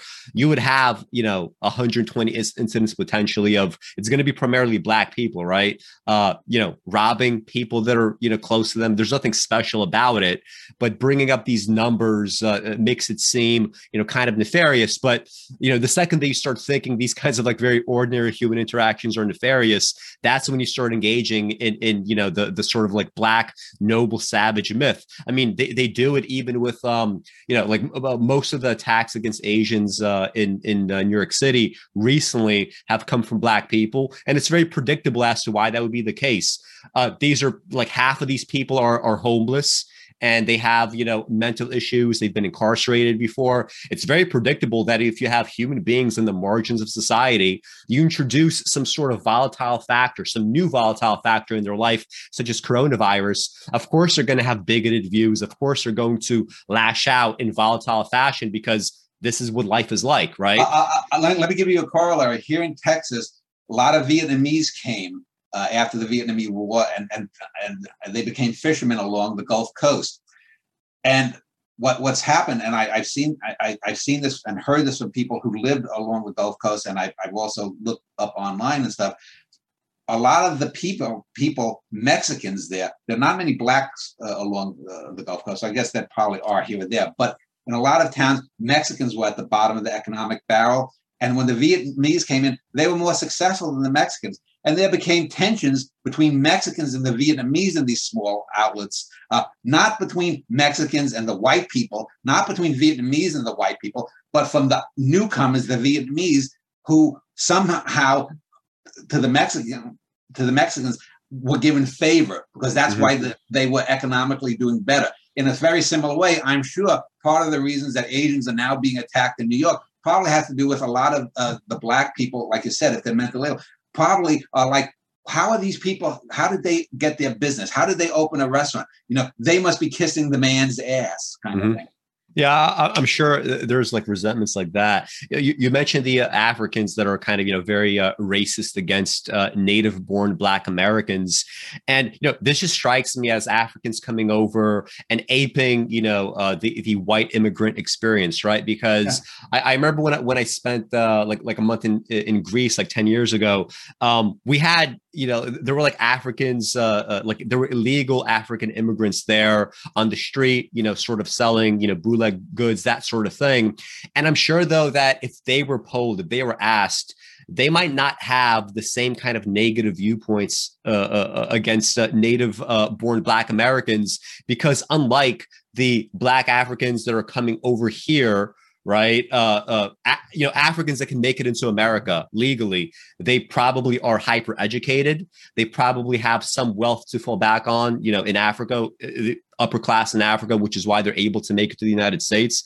Um, and you see the same kind of mentality from immigrants in general. You have tons of, you know, Hispanics coming over here. If they are able to do so legally, they look down upon people that cross the border illegally, right? right. Well, so, and, and let me just give you another right next door in Turkey, basketball is big. LeBron James, black players, they're go- American uh, NBA players are gods when they go to Turkey. Mm-hmm. I mean, if if you had, you know, pick pick out Chris Paul, LeBron James, uh, uh, and whoever else, big, big stars go over there, they are worshipped like God. In the same way, I'm sure, because now Giannis Antetokounmpo, the the Greek Freak, the basketball player for the Milwaukee Bucks. They just won the NBA title. He's a black kid who half, I think, guess he's half black, who grew up in Greece. So they call him the Greek Freak. He's a god in, in Greece. And these people, these people in foreign countries only know black culture through rap, through the NBA, pro sports. So all they know are, oh, black people in America are, are worshipped and they're rich. Mm-hmm. The, the black Africans who come here, though, they will see the the actual state that most black americans live in. And it's they're not they're not lebron james. They're not mm-hmm. living the high life like you know all these rap stars. So that that's going to account for the difference too. Yeah and, and, i mean a, a lot of this i feel like goes down to like if you think about it like emotionally and materially you know the, the typical kind of like conservative bootstraps mentality. You know why don't they just work hard or look at me. I came from africa and i made it to the united states. And they completely ignore you know the bottleneck effects of, of immigration. They ignore the fact that you know they're starting out in a very different situation than uh, a native born black american. And that's true of like uh, immigrants of, of, any kind of stripe right? That look down on uh, people of their own kind of ethnicity that um, yeah, like one, one of the worst things you could be in some ways is to be like a native born American compared to much of the rest of the Western world. Whereas one of the best things that you could be is an immigrant that's able and lucky enough to make it into America legally, right? Because those two things imply bottlenecks in completely, you know, different directions. And I just see tons of this like conservative uh, mentality uh, uh, propping up, and it's probably going to get more and more popular, honestly, even especially within the black community, right? More and more people are going to start disconnecting from the Democratic Party, and um, you know, uh, uh, like you'll eventually get some sort of like black entrepreneur class that's going to prey on black people by sort of you know feeding them this this poison about personal responsibility and other things that you know on some level uh, I get why people have these mentalities, but another level that has nothing to do with everyday material reality. Yeah, and there are always going to be Clarence Thomases and Thomas Sowells. Uh, a lot of the people fall into it without necessarily embracing that mentality, they just fall back into the easy explanations. Well, they're not trying. I see it all over the online when I argue that uh, immigrants that come to this country will will will say the same thing about blacks. Uh, I mean, and we won't even, can't even talk about Native Americans because most immigrants probably don't even know uh, yeah. that Amer- Native Americans exist anymore because they're yeah. they're the one group that maybe arguably has it worse off than black Americans in this country. But their suffering is is totally, you know, they are the crazy ant in, in the attic of America, you know, that no one talks about. Yeah, let, us let, just touch on like three things before we get to the uh, uh, the uh, Ma'Khia Bryant video. So, uh, for, so first you mentioned um okay so like when it comes to like stuff like you know black conservatism uh i'm not sure sure if it was in this book uh because uh the second time reading it i i didn't notice this passage again but you mentioned um maybe it was in another book something uh, along the lines of uh white america has really fucked over uh black america you know historically and now but at some point uh, you're waiting to see the black community sort of take responsibility for itself. I'm not sure. Did, did you say that or? It doesn't like, sound like me. I mean, yeah, it it, it, it, it, does, it doesn't. But it was like it was like like a stray offhand sentence somewhere. I think it was in one of your books. But I mean, maybe, I may have been quoting someone. I, I don't yeah. know. Well, I mean, I, I just want to talk about this idea of like personal responsibility because there's a sort of naive way to. And, and who is the person most pushing this stuff? Bill Cosby. Yeah, back, Bill, back yeah, that's that's always Bill, Bill any, any, anybody that's so moralizing, you should never trust them. Yeah, anybody that over moralizes this much right? Like they, are always the ones like they have to be project and that's what i've noticed like like uh, over time right? P- like people that are so adamant about you know these kinds of uh, point of views uh, they're usually the ones that are trying to escape something that they're doing wrong. Like i'm sure bill cosby even if he's sociopathic on some level there must be some you know little bit of guilt or something that goes on right? Where you need to engage in these kinds of weird justifications. Um and, and so so anyway like there's like a naive way of viewing personal responsibility where you know policy doesn't matter like ben shapiro classically says oh you want to not be poor in america here's what you do you have to a graduate high school B, not have kids out of wedlock, and C, if you can, get a trade or going to college or something. And it's like, well, that's very easy to say. But the problem is when you're talking about not one person, but millions and millions of people in various kinds of circumstances we know that if you just change the variables a little bit, you will have either more or less out of wedlock births. You're either going to have more or less homicide, right? So the moral imperative in that situation for anybody that has any kind of power is you have to change the variables up because you know if you do that, you change those outcomes. Um, on the other hand, you know, people completely might push back against this idea of free will. Uh, and you and I disagree with this. It's not that I even technically even believe in, you know, a libertarian style free will, but the, the point is, um, if you don't at least give lip service to personal change, if you don't at least talk about free will, you know, in some nominal way, uh, people do start getting this like feeling of like, you know, I can't escape circumstances. Nothing even matters. There's a big difference between, you know, like let's say a preacher somewhere that tries to like cultivate relationships with, you know, some like kids that might easily, you know, go uh, in the wrong direction. And that could be the difference between a kid, you know, having a, a, a good life with good outcomes versus someone going into, you know, a criminal underworld that part is true, but that is also part of your everyday material reality. And yet, that can never ever substitute for real, robust top down policies, which in ways that are kind of, you know, able to scale up again and again. They're able to change those variables, and therefore they're able to change the probability space, space, which means they're changing those outcomes. Well, a society that's dependent upon uh, um, any kind of charity doing mm-hmm. things that government should do is a failed society because yeah. the very existence of government is to provide for things that people can't provide for themselves.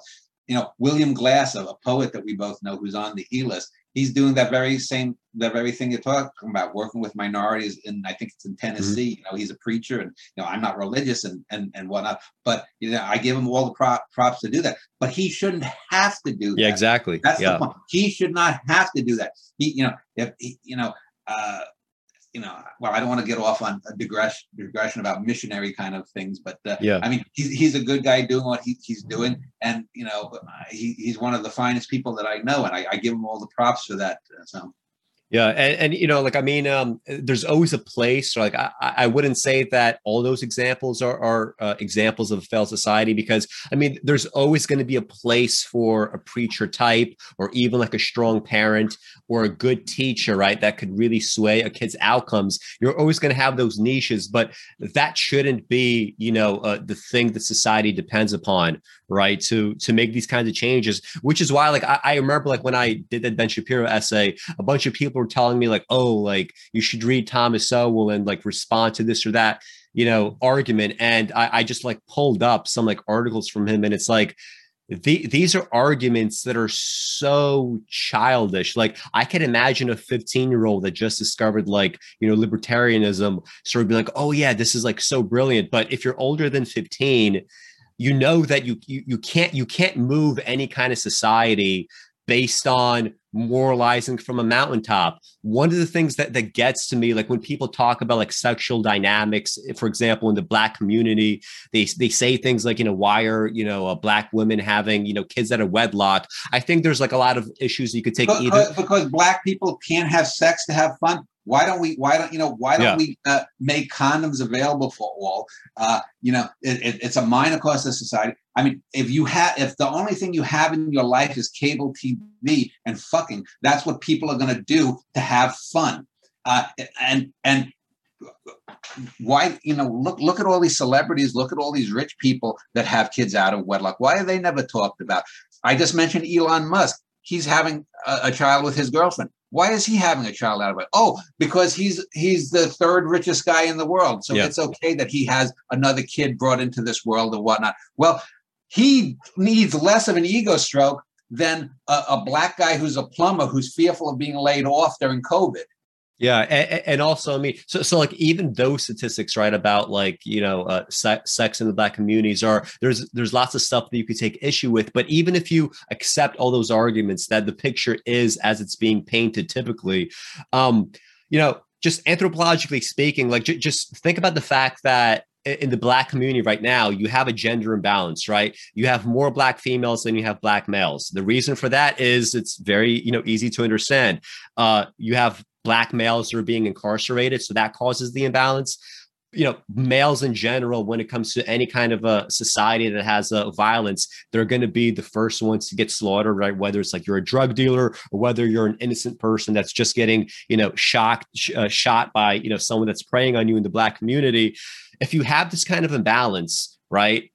A- any place that you could look at historically with these sorts of imbalances, you will always have sexual dynamics default preferentially to male sexual desire, right? Why are women more willing to perhaps have unprotected sex? Well, if you have a male that's calling the shots in that situation, right? The so called, you know, there are no black eligible bachelors. Women are going to naturally lower their standards, lower their normal behavioral standards, and you're going to have these kinds of outcomes. But you don't you know, nowhere in history has that ever been changed by moralizing from a mountaintop. What you did historically was you changed these imbalances, you made things normal, you gave people jobs to the point that they, they don't even want to have kids, right? Because their careers become their children in a way. Um, and that solves that problem, you know, of its own accord. Why is it that people in Europe are complaining about we're not fertile enough, we're not having enough kids? It's because, you know, people if they have careers they don't want to have kids right it's a very different situation in something like you know uh, the projects or something it's funny you mentioned that because just yesterday on a social media site uh, i saw this post uh, uh about interracial dating this black woman was was going on saying i'll never date black men again i've had seven boyfriends. My current boyfriend is a white guy. He's the only guy who's never beaten me. He's the only guy who treats me like a lady. He's on, and there was, you know, 1171 replies or something. And probably three quarters of them that will claim to be black women were saying the same thing. And it, it's like it's like you know I, am not against interracial dating but i mean don't they realize uh, what what of course they're not going to understand these socio-economic things that go behind this thing and why black men are more frustrated. And, you know, the only place that they can take out their aggression without being shot dead is maybe against the, the black woman that they are in a relationship with. That's mm-hmm. not to justify it. That's not yeah. to justify black women getting beaten. But I don't think it serves any good to make it seem as though it's, and this is what these women are doing, making it seem as if there's something fundamentally wrong with black men, because all of these things we're talking about, all of these things have to do with socioeconomic policies that are put upon the black community because of the racism from above. Because if you do go to Madagascar, or if you do go to Uruguay, or if you do go to Indonesia, or if you do go to a province in Siberia, what you will find is the highest rates of, of, of alcoholism, the highest rates of drug abuse, the highest rates of crime, uh, the highest rates of poverty are always on whatever group is on the bottom. And usually those groups on the bottom are on the bottom not because of anything but their ethnic status. So when we talk about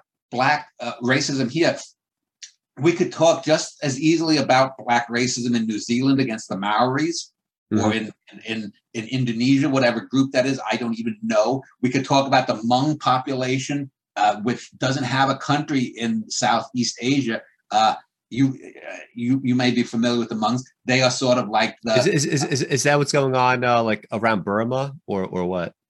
Well, there are Hmong across the whole Indochina. Yeah. They're sort of what the Kurds are to the Middle East, the yeah. Hmong are, are to, to, Southeast Asia, and but in Vietnam, Hmong crime, from what I've read, uh, you know, they are they are the the minority group that no one want. They are the, the stepchildren that all the all the countries, Cambodia, Burma, Vietnam, uh, Laos, they just want to shuffle them off. And and and of course, that you know, if you're treated, if you are a Hmong N word, mm-hmm. you're going to have similar statistics and and cry, and you're going to have the same slurs against them and the same biases against them as we have here. So it's it yeah, I, I mean, it, you know, it's it's not surprising that when you look at, um, you know, like Asians are supposed to be the, the model minority, right? But that's only because you know people try to ignore, for example, Hmong and Cambodians and the Laotians in the United States. Like if you look at these uh, uh, communities, they have rates of crime and homicide and everything else as bad as like you know the worst black neighborhoods. And and again, I, just a few weeks ago, I was arguing with with this uh, Asian woman who uh, who said that she she came uh, America is the only place where you can succeed, and you have to see. She was uh, she was uh, uh, I think Vietnamese or maybe or maybe she was Korean or something. And I'm like, what? Don't you see what you're doing? I'm like, okay. And I, I used the very argument you did about uh, about the, the model minority and whatnot. Most fucking people who are East Asian, what we would say Chinese looking with epicanthic folds, they're not they're not in uh, Silicon Valley. They're not mm-hmm. all geniuses. They're not all math whizzes. I mean, most of them are running delicatessens. Most of them are doing takeout food or whatnot. And yes, they can send maybe their kids or their grandkids to college who become math whizzes, and they have they have that cultural, you know, we got to help each other kind of thing. But this idea of playing up the model minority, only puts on expectations that when you look back then at the people that that are running the delis, that causes friction within your own group. But uh, again, why can I see that? Well, because I've seen people do this time and time again in all groups, religious, uh, ethnic, or, or, whatnot, and people never learn. And, and, and sticking to Asians uh, just for a, a second here, um, you know, another critical piece to all this that people like ignore is well, I specifically, you know, said that it's it's the Hmong and the Laotians and the Cambodians, right, and the Vietnamese that have these very high rates of crime in the United States. The reason for that is these are the groups or are the refugee groups coming from other countries, right? They become essentially no different and indistinguishable from native born Americans in the sense that if you're an immigrant, right, even if you run a Chinese deli, well, guess what? To make it to America legally and then run a Chinese deli, you're probably doing better than the average Chinese person in China, right? Yeah. So you, you come with better education, you come, you know, perhaps like naturally have greater talents, a greater drive, just, just genetically speaking, right? Compared to like everyone else around you that, that is not unable to do that. But if you're a Vietnamese or you're a Hmong, you're, you're Laotian, you're forced over here, ironically, by America's bombing campaigns, right? And by like the genocide of like your, your native leaders. And there's no way to create that bottleneck, right? Everybody comes over here. Everybody that is desperate and sick and, you know, has seen such, you know, crazy shit. You're now part of that population, right? You don't get to selectively enforce something like a, a, a legal immigration status, right? Refugees are uh, essentially the you know, um, you, you don't even want to call them like uh, the equivalent of illegal migrants because even when it comes to like people that that that cross the border illegally, like they they clearly have gumption, right? They have a set of desires they want to act upon. Whereas if you're a refugee, you're leaving because literally the alternative is death, right? Yeah. You don't have a choice there. Yeah, and you know, th- this this isn't saying oh uh, america is so great. It's like america is better than where i'm from.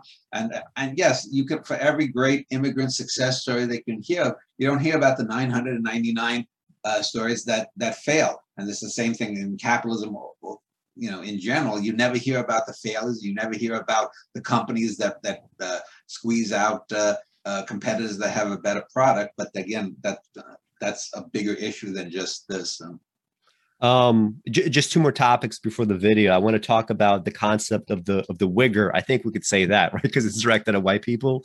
Um but then uh, even before that uh so uh, you have this quote uh in the book uh about bushwick. Um whites were not targeted for their race specifically meaning if you're gonna like walk around as a white person uh in, in some of these neighborhoods.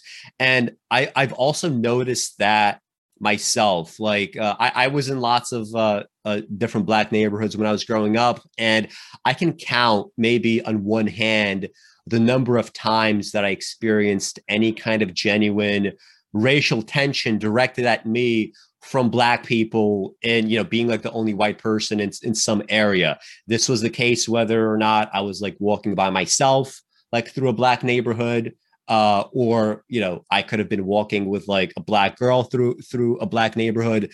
Uh, I rarely experienced any kind of tension or hostility, and this honestly has always just like really surprised me because you would sort of expect that that that people that are kind of like pushed to the margins, you would expect more resentment you would expect more anger you would expect more hostility i think in fact in your book you have a quote something like you know it's kind of amazing that we don't have a violent political movement taking root in the black community like every five years right? Because you know it's it, in some senses like that anger has been domesticated and uh, I, am just wondering like, like why do you think that is? Why aren't we getting the expected level of like resentment that's like very visible um uh, uh compared to like maybe other situations?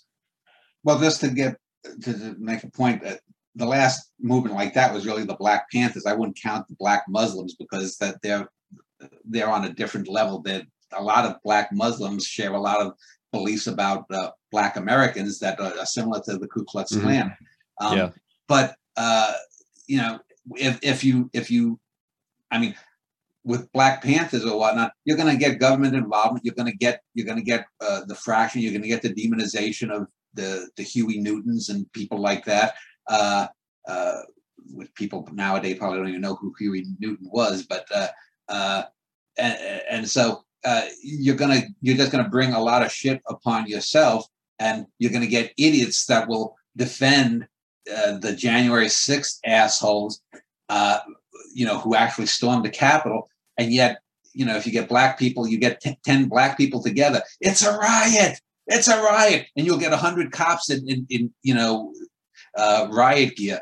Uh, as far as just walking through a black neighborhood, I think it's just the way you physically act. Most people have a good body sense. When I walk through a neighborhood, yes, if I see a group of six or seven young teenage males, like who come into my store, for example, I, and these could be all white kids, they're mostly white kids. I get, oh boy, something's going to happen. They're, they're acting like assholes. Um, so, but so I, am prepared for that. But if you go, if you're going in, into a neighborhood and, and you're, you know, you're like, mm-hmm. you know, uh, even if you're holding the hand of a, a, black girl or a Hispanic girl, you know, and you're like, you know, they're going to get me, they're going to get, you know, you're just saying, you know, you, you know, it's, uh, I, I reminds me of that old Nirvana song, "Rape Me," you know, uh, yeah, it's, uh, you're gonna, you, you're, you're just looking. It's like they're, they'll be like, boy, what the fuck are you doing? What the yeah. fuck? You, you, you, you, you think I'm going to do something? You'll bring that kind of. But if you're just walking with your girl and it's, it's normal as day, generally speaking, people are going to be going to be like, who gives a fuck? Like it goes back to what I said about all the black people I've ever worked with have felt, felt very comfortable about me because you know you know if, if I got a fart I'm to fart I'm not to I'm not to say oh it's a black person here. I can't I can't scratch my ass or fart if I need to. You know uh, I don't want to offend them. That fart was not meant against you Wilbur you know?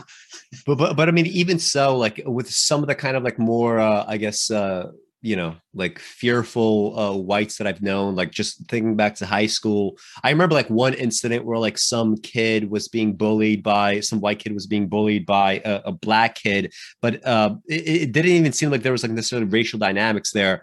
Uh, you know, it, it, it just feels like I should have seen more of these kinds of incidents that were race based, directed against white people, simply and purely on account of some level of like racial resentment. And I just, I just don't see that, right? It, it just always surprised me, like even on a purely, you know, interpersonal level um and i don't know it, it, it's building up it's building up a tolerance black people are a lot more tolerant of bullshit generally speaking because they yeah. have to deal with more if it, like I said, you got white people who think they're, you know, I, I have a right to spread a disease because I'm uncomfortable wearing masks. I see these idiots, they say, my my my child, this white people, my child, you know, feels very uncomfortable wearing a mask. What about her mental health? You fucking cocksucking son of a bitch.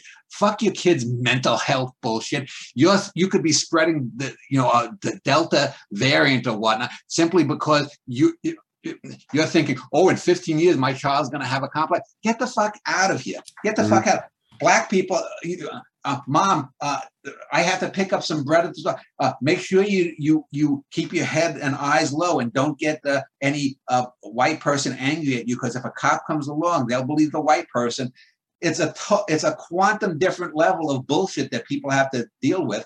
And you know the old saying, like you had had mentioned, is that it, it's it's a it's a the restraint that black people have shown in not just you know pulling multiple uh, uh, you know insurrections and, and and killing you know the rich white people in their sleep uh, is is amazing. I mean, there should have been a black Robespierre long ago.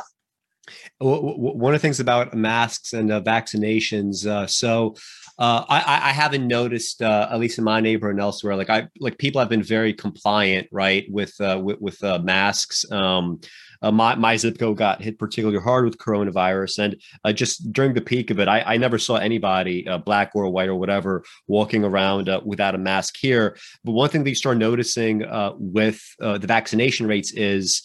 Uh, non-whites are, are definitely a lot more skeptical about getting the vaccine and there's this kind of weird dynamic happening where um, you have like white liberals that want to blame the lack of vaccination rates on Trump voters, right? They think that this is the reason why it's happening. Whereas the, the reality is, I mean, uh, like if you're non-white in America, you are going to be kind of skeptical of anybody, like a, a, any kind of government decree or suggestion that you have to go and you have to get this kind of shot because of this thing happening.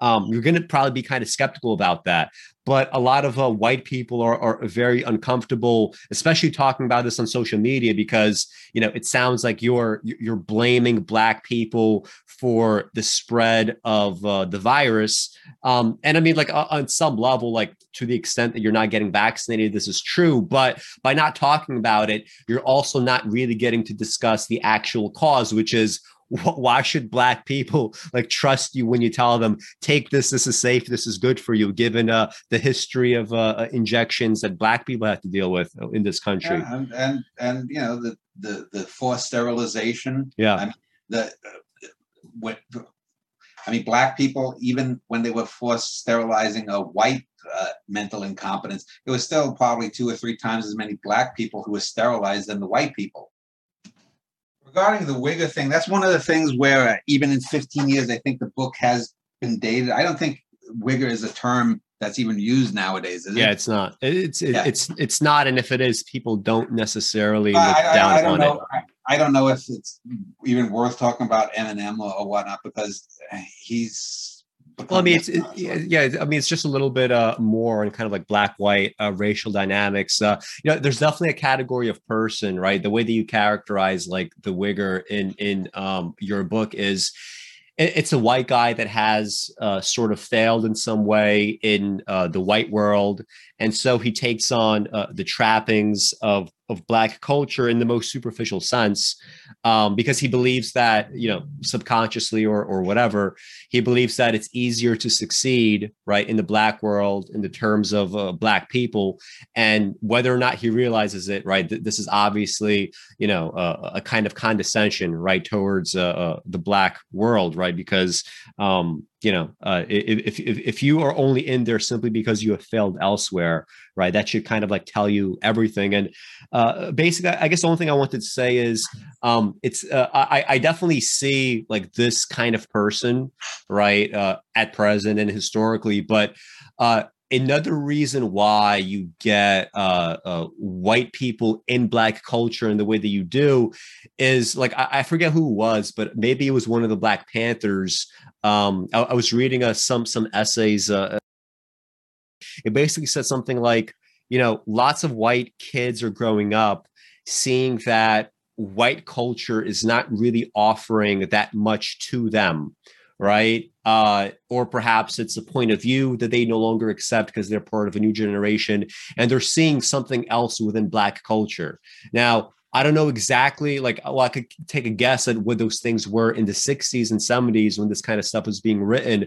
But when I was growing up, um, I really kind of like fell into black culture simply because, well, first of all, on the one hand, in terms of like white pop culture, the stuff that was being offered was like it was like bad movies, right? It was video games, it was bad music, um, it was you know uh, like stuff you would find in Oprah's book club, whereas in the black world you had stuff that was you know just more interesting. And there was especially this emphasis in the arts that there is a good good and bad that you could adjudicate and there is something called a talent and a lack of talent and not only do those things exist uh, black artists would often very much make the point that they are superior than some other black artists right? They are more skilled.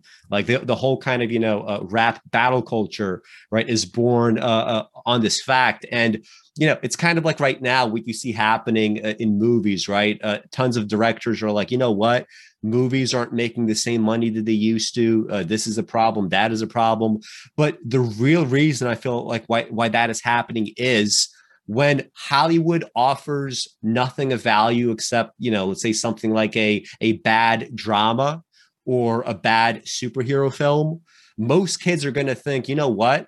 What's the point of me sitting through a movie and paying for this and doing that when I could just play a video game? Because you're essentially getting the same amount out of it, right? To the extent that video games don't provide any kind of intellectual stimulation and mere entertainment, well, Hollywood doesn't provide intellectual stimulation and only mere entertainment. And yet, the entertainment that you could get from something like a video game, it's much more kind of you know, uh, narcotizing uh, than um, uh, Hollywood. And you could make the same kind of application when it comes to Black culture, right? It's not that necessarily Black pop uh, culture is, better, but um, it is a different angle. It is different. And you do get these kinds of hints of something greater, right? I feel like, you know, a, a lot of white people, they're seeing ironically bits and pieces of what white culture maybe used to be or could be in the future within black culture right? If you're a white kid and you're interested in the arts and you want to adjudicate bad good or bad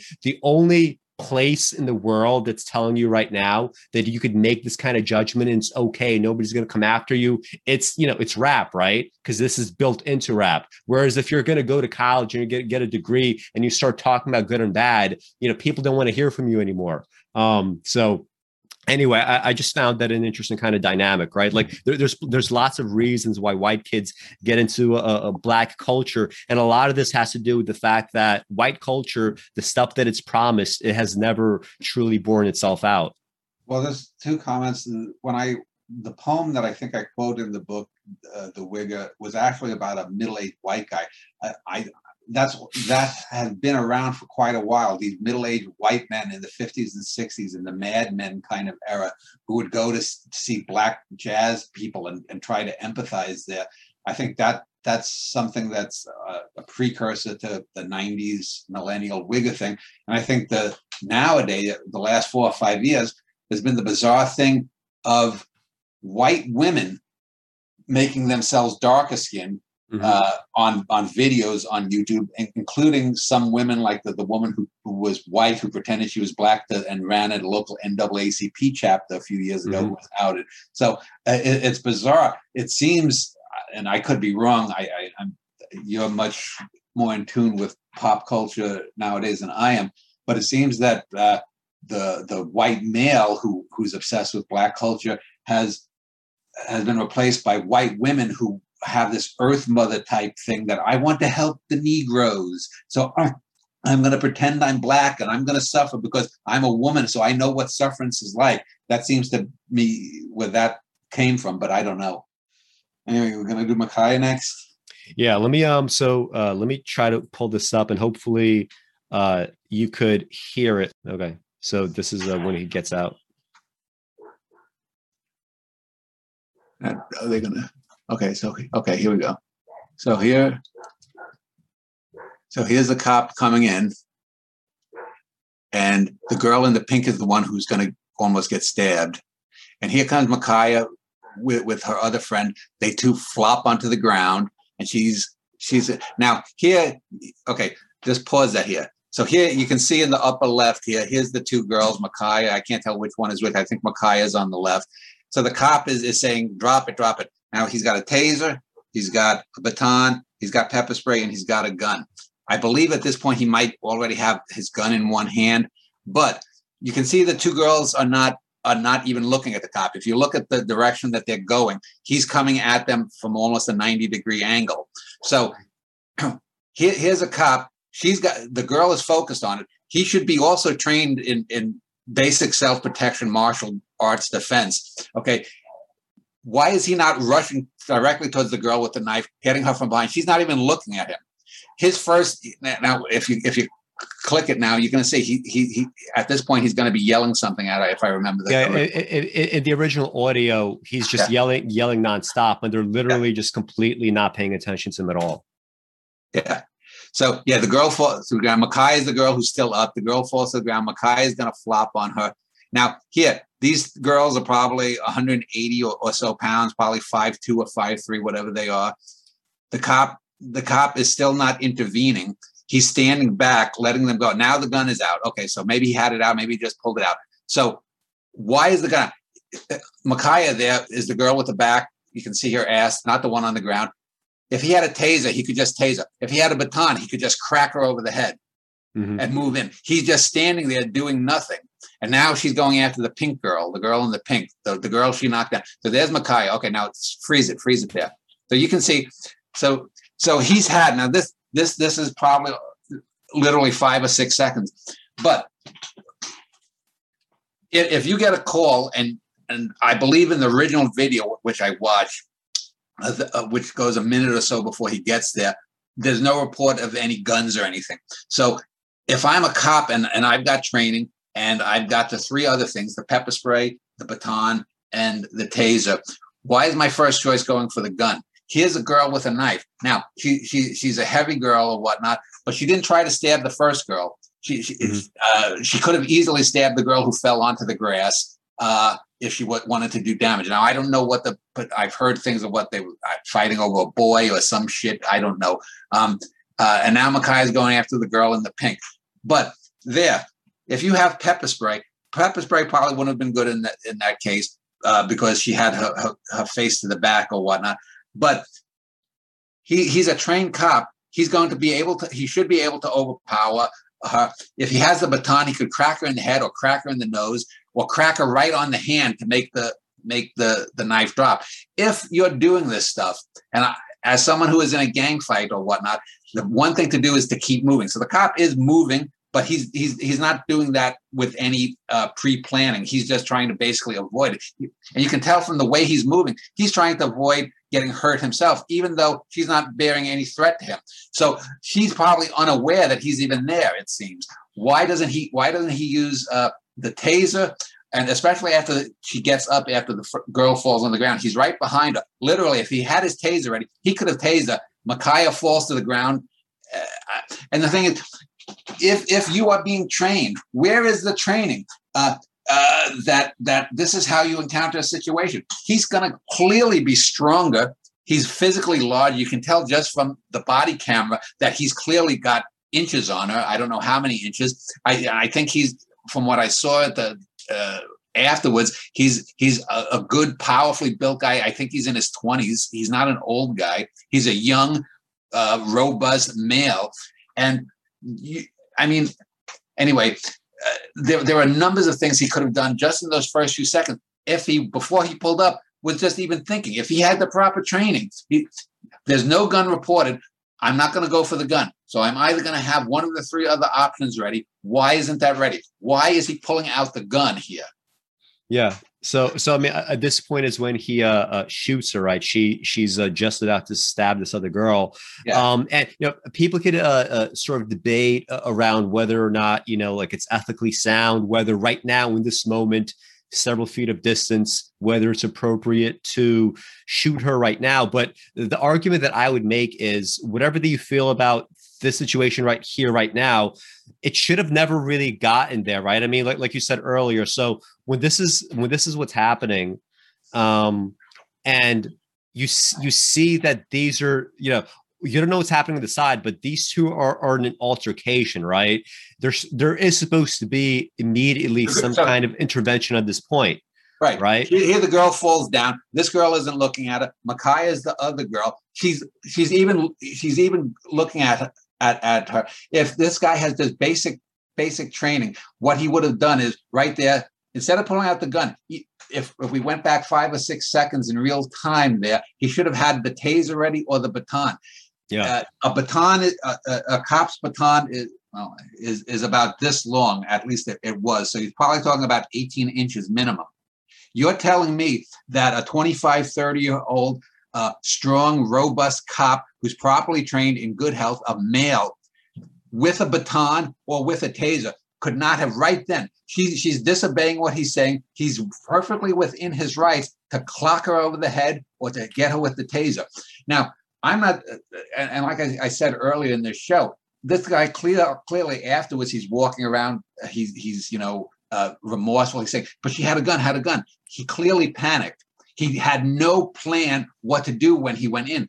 Why is this guy? And I think I read that the Columbus police or whatever, they only get six weeks of training. Yeah. What do they get in Europe? In Europe, they get something like nine months before mm-hmm. you even put out uh, in, onto the streets. So he's got probably less than two months of training. He's got probably something like 10 to 15% of the training that uh, time wise that uh, European cops will get and he's alone in, in the car. What, you know, I guess he was the cop closest. We could argue if they needed two cops in, in there, but he's totally unprepared mentally for going into quote unquote battle. Mm-hmm.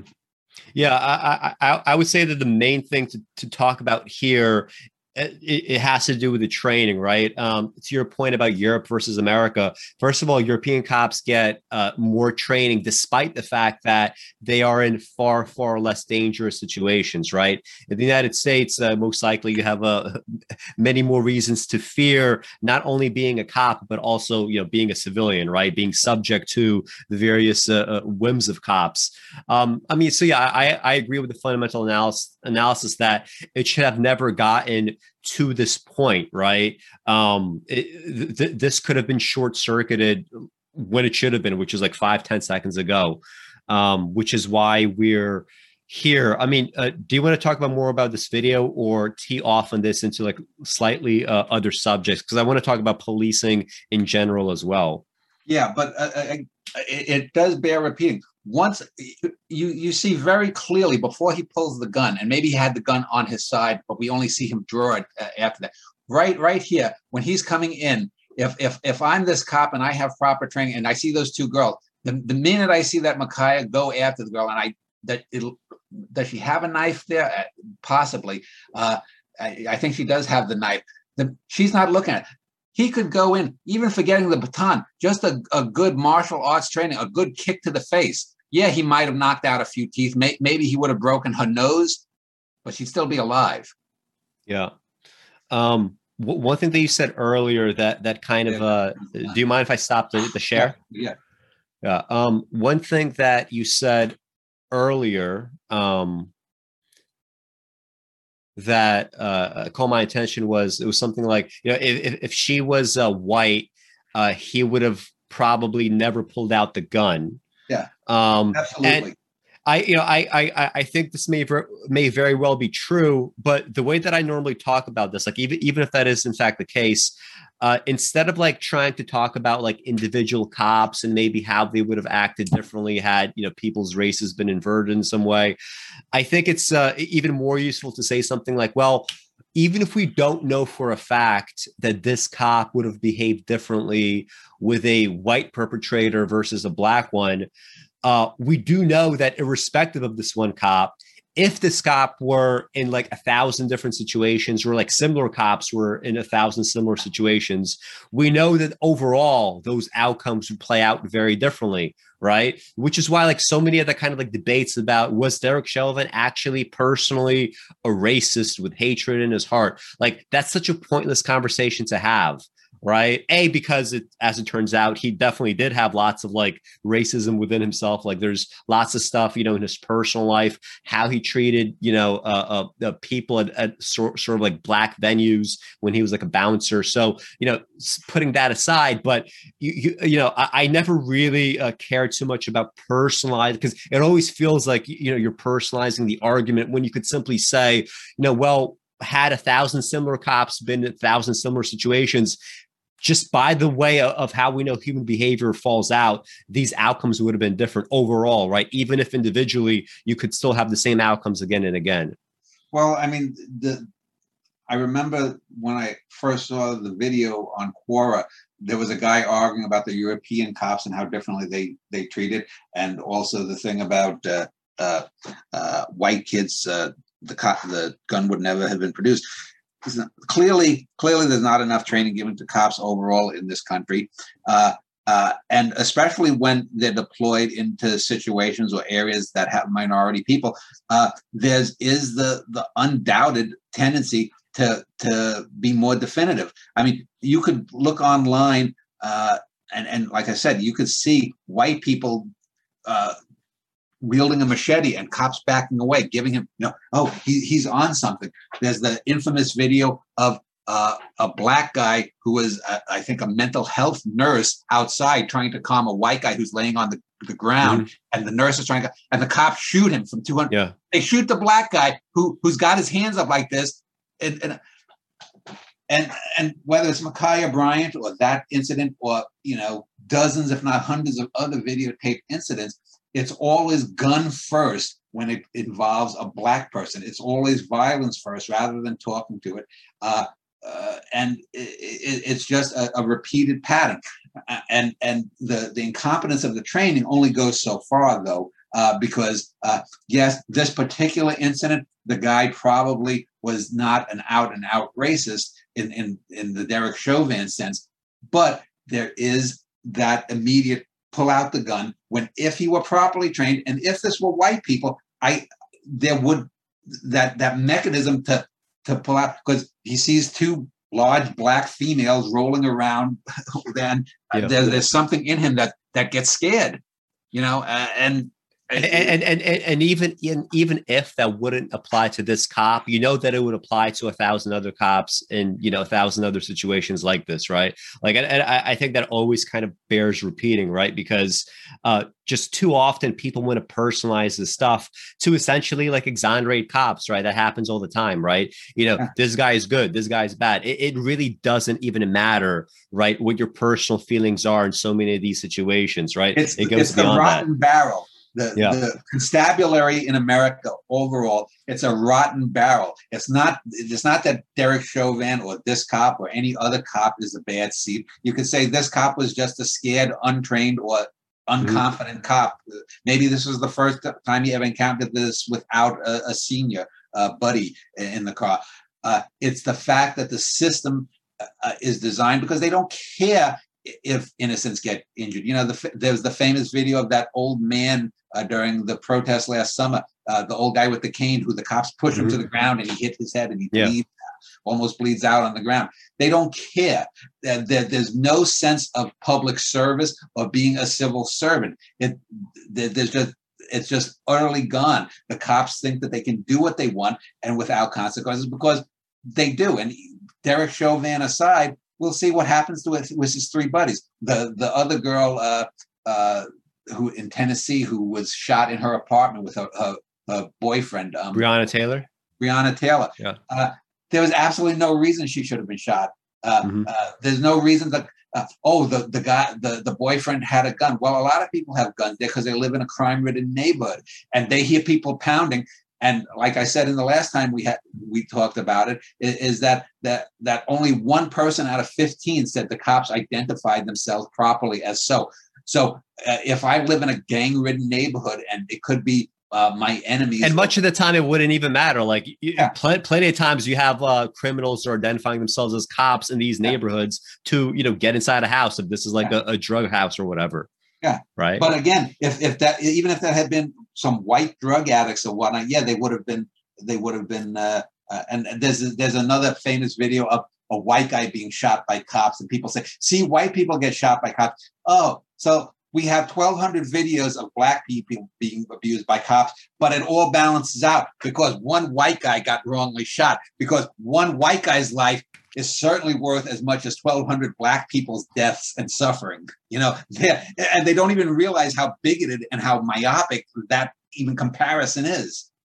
Uh, w- one thing I'll say about uh, the, the the shootings of uh, white people is, is this: um, th- th- th- this isn't this isn't to uh, um, well. Let me just put it this way. So, uh, recently, you know, there's been all this attention on the, the shooting of uh, uh, black people, which kind of surprises me because, like, when you think about like, well, why why do things become popular, right, in the imagination? Uh, oftentimes, it's because there's some kind of like political expedience and I guess last year, you know, Democrats uh, uh, tried to like virtue signal about the shooting of uh, unarmed uh, uh, black men as a means of saying, look what's happening in Trump's America. If Biden gets into office, this will never happen, right? And meanwhile, um, you know, pretty much everything that Democrats said they were going to do in terms of policing, they've sort of, you know, walked back on now. But um, we do have this phenomenon, right, where there's attention being uh, at least like visibly being uh, uh, paid on black victims and sometimes you do have you know like I, i've seen things that are basically even more cut and dry and crazier than derek chauvin than, than uh, uh, this uh, Ma'Khia Bryant uh, and if it involves a white person, it just gets absolutely no attention. So, to give one example, um, I believe this was like in 2017, uh, or maybe this was like late uh, 2016. There was this like white guy that he's just like a he was like a, a window cleaner at a hotel. And I guess he sort of gotten drunk at some point, uh, and then maybe somebody called the cops on him. So you see him in the hotel lobby, just like lying down with his like hands out and his legs out and the cop is just asking him to do all sorts of really crazy over the top stuff with his hands like you know put your hand here. Now the other hand put it behind you. Now lift your leg you know two inches up. Lift the other leg four inches up just like torturing him. And he starts crying and he starts um you know like uh, uh, fearing for his life. And just out of the blue like one of the cop just like shoots him and kills him Hmm. and you, th- this is literally though an example of a cop on video with with his other buddies torturing a guy in the middle of the hotel lobby and it gets no attention whatsoever. Now i don't think it's because of these like nefarious reasons that like you know white nationalists want to offer like oh it's because black lives are, are valued and white lives are not. Clearly that's not the case. But i think uh, there is something to say for the fact that you know, uh, police brutality against black people is in the public imagination for whatever reason. It seems like nothing is really being done about it, but that's in the imagination. And because you could get headlines based on that, and because you could get attention based on that, and because you could get votes based on that, even if you scare people into voting for Biden over stuff like this, um, when you have white victims you're not going to get as much attention, even if numerically, let's say, you know, this sounds crass. I don't, I, I don't mean it that way, but let's say they don't deserve it as much since because they're far less victimized. You, it, it is the case that white victims will not get uh, uh, the same attention as black victims today if you're able to catch both on on uh, video. Yes, I know the video you're talking about the hotel, but by the same token, uh, I mentioned it in the book. the back in the O's when I wrote this book, every time a white woman went missing on a vacation mm-hmm. or something, it became worldwide news. Yes. And uh, they were all white, they were all blonde. A little black kid uh, is missing. It, it, it it's not even going to yeah. be on a milk crate. But the, the white the white girl there was the, there was an epidemic of probably like five or six white girls over 15 in the O's where it was on NBC Nightly News, the search for, you know, blonde white girl number 12, you know. Mm-hmm. Um, so it, it, all depends the situation. And also because he was a white man and also because he, he was not, I, I think uh, that particular video that I think was in Las Vegas, you're, you're right. Uh, that guy was uh, not all of his, his right mind. Uh, and it was less having to do with a white guy than that was that the guy was mentally not there. Uh, I, I, believe. Uh, I, think he was a window cleaner that just like got a little bit drunk or something, yeah. but he, he, was just like on the floor, right, with no, yeah, yeah. And, clearly and, not a threat to anyone. Yeah, and I, I yeah, that's that's the way I mean. But uh, anyway, yeah, and but again, it's one of those things that's an outlier. That again, oh, uh, this these few times when when a, a white person person was treated like a black person is by people in power those few times we you have you know 150 times many other incidents with with black people there but somehow that balances the scale. Yeah. again it, not realizing just how ridiculous that is. Yeah. Yeah you know, um, I, I, I, I stubbed my toe and, and you called me an asshole. Oh boy that ranks right up there with the middle passage. Yeah. Uh, it's it's uh it's similar to what I like said earlier about like um not in this conversation but you know uh when um like like people like especially white people they they often complain about the fact that it's sort of you know it's sort of allowed that black people you know kind of make fun of them whether it's like in comedy or like whatever. And uh, white people aren't like allowed to respond without you know getting canceled or facing some other kind of consequences. And what i've often said is you know the stakes of like walking through like a black neighborhood and someone like you know shouts at you like oh you white faggot or like whatever the fuck the stakes are just so incredibly low right because when you're done with that kind of interaction you simply get to go home to yeah. your house to your family to your neighborhood and not deal with shit right? Whereas, you know, uh, the stakes of uh, racial language against uh, uh, non-whites, just historically speaking, right? It it, it has, um, you know, it, it, implies many more things of actual everyday material reality that goes beyond the the equivalent of oh, somebody called me a moron. I mean, who actually cares about that? Um, it, goes back to when I've been arguing with people on Facebook about the neighborhood I grew up in. One guy was like. Uh, uh, he put up a video from 1960 where they integrated schools in, in Glendale or Glendale, New York, and saying, "See, we, we were integrated schools five or six years before uh, the rest of the city. We're not bigots or whatnot. We're not we're not uh, shouting at little girls. We're not burning down churches like in Selma, Alabama." And I'm like, yeah. "Wow!" So uh, you have one video where the people are being interviewed by a news crew and they're they're they're at, on their best behavior. But we're not going to talk about all those times like i said when when the neighbors would knock on the door there are negroes in the neighborhood. Lock mm-hmm. your doors countless yeah. times and countless page 47 black people being beaten or killed in 1968 or 1974 that were never reported. But this was before mass media, media and it became quote unquote sexy to, to lead news because it bleeds. Uh, uh, do you want to talk about the ways that like white people get used racially like in the media or in politics or like by the culture um you know maybe last 10, 10 20 Just years you know we, we only have about 10 15 minutes to go so it, it depends on what right. um yeah I'll, I'll, maybe just like some brief comments uh, on that i guess because like um you know like for example uh, uh, we mentioned that a white guy that got uh, tortured and shot by the by those cops in the uh, hotel lobby. Um, you know, I feel like when there's like examples uh, like that available for white people to you know uh, pluck and, and to discuss, you know, uh, white people would often say, see, you know, white people uh, deal with this all the time uh, as well. Uh, it's very disingenuous to say that only happens to black people, blah, blah, blah. Um, you know, a lot of this strikes me as uh, it, just like another way of just like separating people, right? Because on the one hand, you could understand you know human resentment where you see someone getting tortured and he gets no attention and you think hmm i wonder why that is right? The most obvious reason being that the person is white.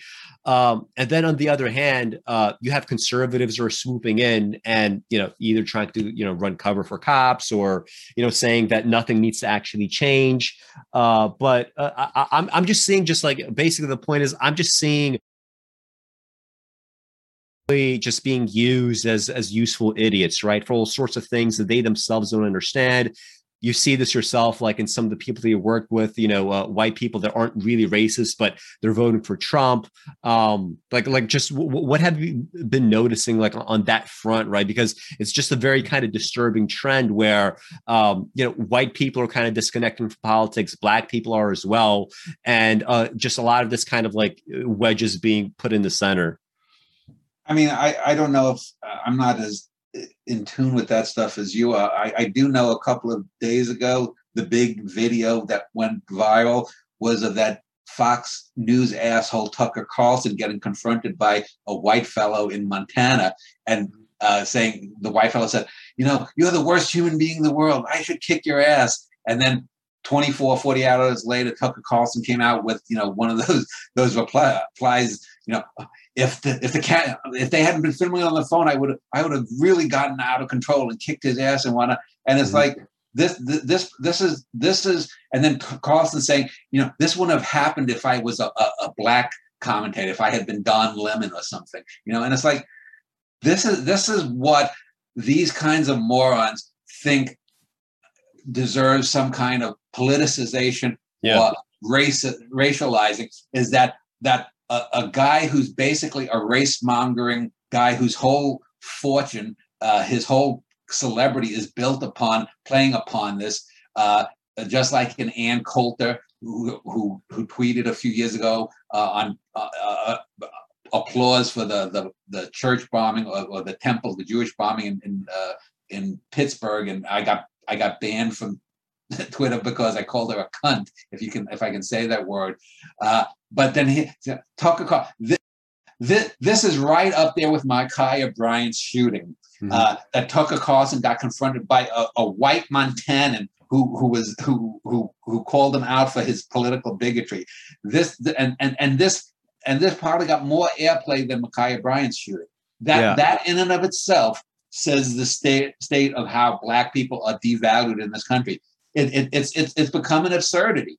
Yeah, I, I remember when uh, that guy Coleman Hughes in lesser form, uh, he said something like, "Well, we talk about you know discrimination against uh, blacks in, in, employment and so on and so forth, but what about the fact that that singer Rihanna decided to use only black dancers in one of her videos or something?" And it's like, who like who gives a shit? Like oh, this is oh. this is such a like a, oh. uh, something that literally never ever happens in any other situation right? These are the Boy, stakes. Rihanna employing black dances or black people being sold at slave markets for 250 years. What what boy the the the the, the absolute scale uh, of, of the the way these mindsets work. Boy you know you know there there were there were three white dancers who are just as good as the black dancers. Rihanna's a racist. Oh, or or, or for or, or, for or for people that believe that slavery is too far too far away and too you know distant to discuss. Well, what about the fact that right now, I mean, if you look at any studies on employment applications and stuff like that, if you have a, a black photo right? Versus a, a, a white name. person or black name or like a, a, white person or a white person's photo, whatever. You know, you have like a thirty percent difference, right, in getting called up, even if qualifications are identical. And it's fun. It's funny because that that cable news guy, I saw a thing that John Oliver. I don't know what show he's on. He, he I saw like two minute rant where he says, you know, fuck reparations for slavery. We should pay reparations to black people today for what they are going through today just yeah. for black people for being black people today should get reparations for all the shit they they get. They should you know get a a, a ten thousand a year subsidy uh, just for having to deal with that shit. Yeah. Um, I guess we could close out a little bit on cops. I mean, I, I, I agree. You know, cops are still uh, out of control. Specifically, I remember during coronavirus, um, the like the only people in my neighborhood that were not wearing masks were cops Yeah. Whether or not they would go into like uh, inside a store, like the 7 Eleven, you know, locally, like it says the same thing for everybody mask required inside. One time I go inside there, I see two cops like laughing it up without masks. And for whatever reason, the workers behind the, the, the glass panel, they suddenly have their masks off too, almost as if they were pressured to take off their masks yeah. uh, when the cops entered. I walk by to Home Depot and I pass by this police uh, precinct, and always it's like 30 fucking cops, just like the equivalent of like, you know, how like in the King of the Hill, you have those like guys like standing around just like uh, drinking beer. They're fucking doing the same thing except with, with cigarettes, all maskless, like fucking breathing on each other, coughing at each other, sneezing on each other. And like, like for anybody that's like against this uh, idea, like all cops are bastards, if you think that's not a, a useful lens to view policing through think about the fact that you know in that one example of all those cops standing around this one precinct which one of those cops is not a bastard right? Because if you're not a bastard you'd be you'd be out there shouting like you can't fucking do this. Not only is this unethical it's also against the very regulations that bill de blasio put out. Everybody has to be wearing a mask especially cops who must be modeling this kind of behavior right? But you know nobody does it. Then they get upset when you sort of generalize against everybody but the generalization works because in any situation where the stakes are high where things actually matter the cops that could actually do something to prevent something bad from happening never do. So you have to put them in the same category. And the right? few that the, the, the few that might are, are the Serpicos, and they usually end up leaving the force. And you know, Serpico himself said that uh, he suffered from a lot of uh, mental stress. I guess he called it PTSD. And you know, he sort of has gone a little wacky in the head on some issues in, in later years. I don't know if that's with Alzheimer's or with just PTSD or whatnot. So you're, you're going to be, if, if you are a cop who's a reformer who doesn't want to do things, even if you're a, a cop of color, you're going to mm-hmm. go along with the, with, with, the way because it is a rotten barrel. That's what this should be. The title, mm-hmm. you should have the rotten barrel of the constabulary. yeah, that, that's that, that's a much more useful way of viewing things than a rotten apple, right? Because rotten apple is just so like you know it, it wants to deny what's actually happening right underneath it all. Yeah. Um, but anyway, uh, this was uh, good. Perhaps we'll close it here. Uh, I will actually put Dan Schneider's email address into the description under this video. So if you guys want to email him and get a copy of this book, uh, please do so. Uh, if you haven't hit like, please do so. If you haven't subscribed, please do so. And again, whether the book is on Amazon too. Oh, it is on Amazon. Okay, so you could actually. Okay, so I'll put the link on Amazon. Um, and if you guys are listening to this as a podcast and one of the audio platforms, you could view this on YouTube on the Automachination YouTube channel um, and vice versa. So thank you guys for watching and I'll come up with something soon. I'll have a video with uh, Ethan Pinch a few days from now. So you guys will get another uh, upload soon after this.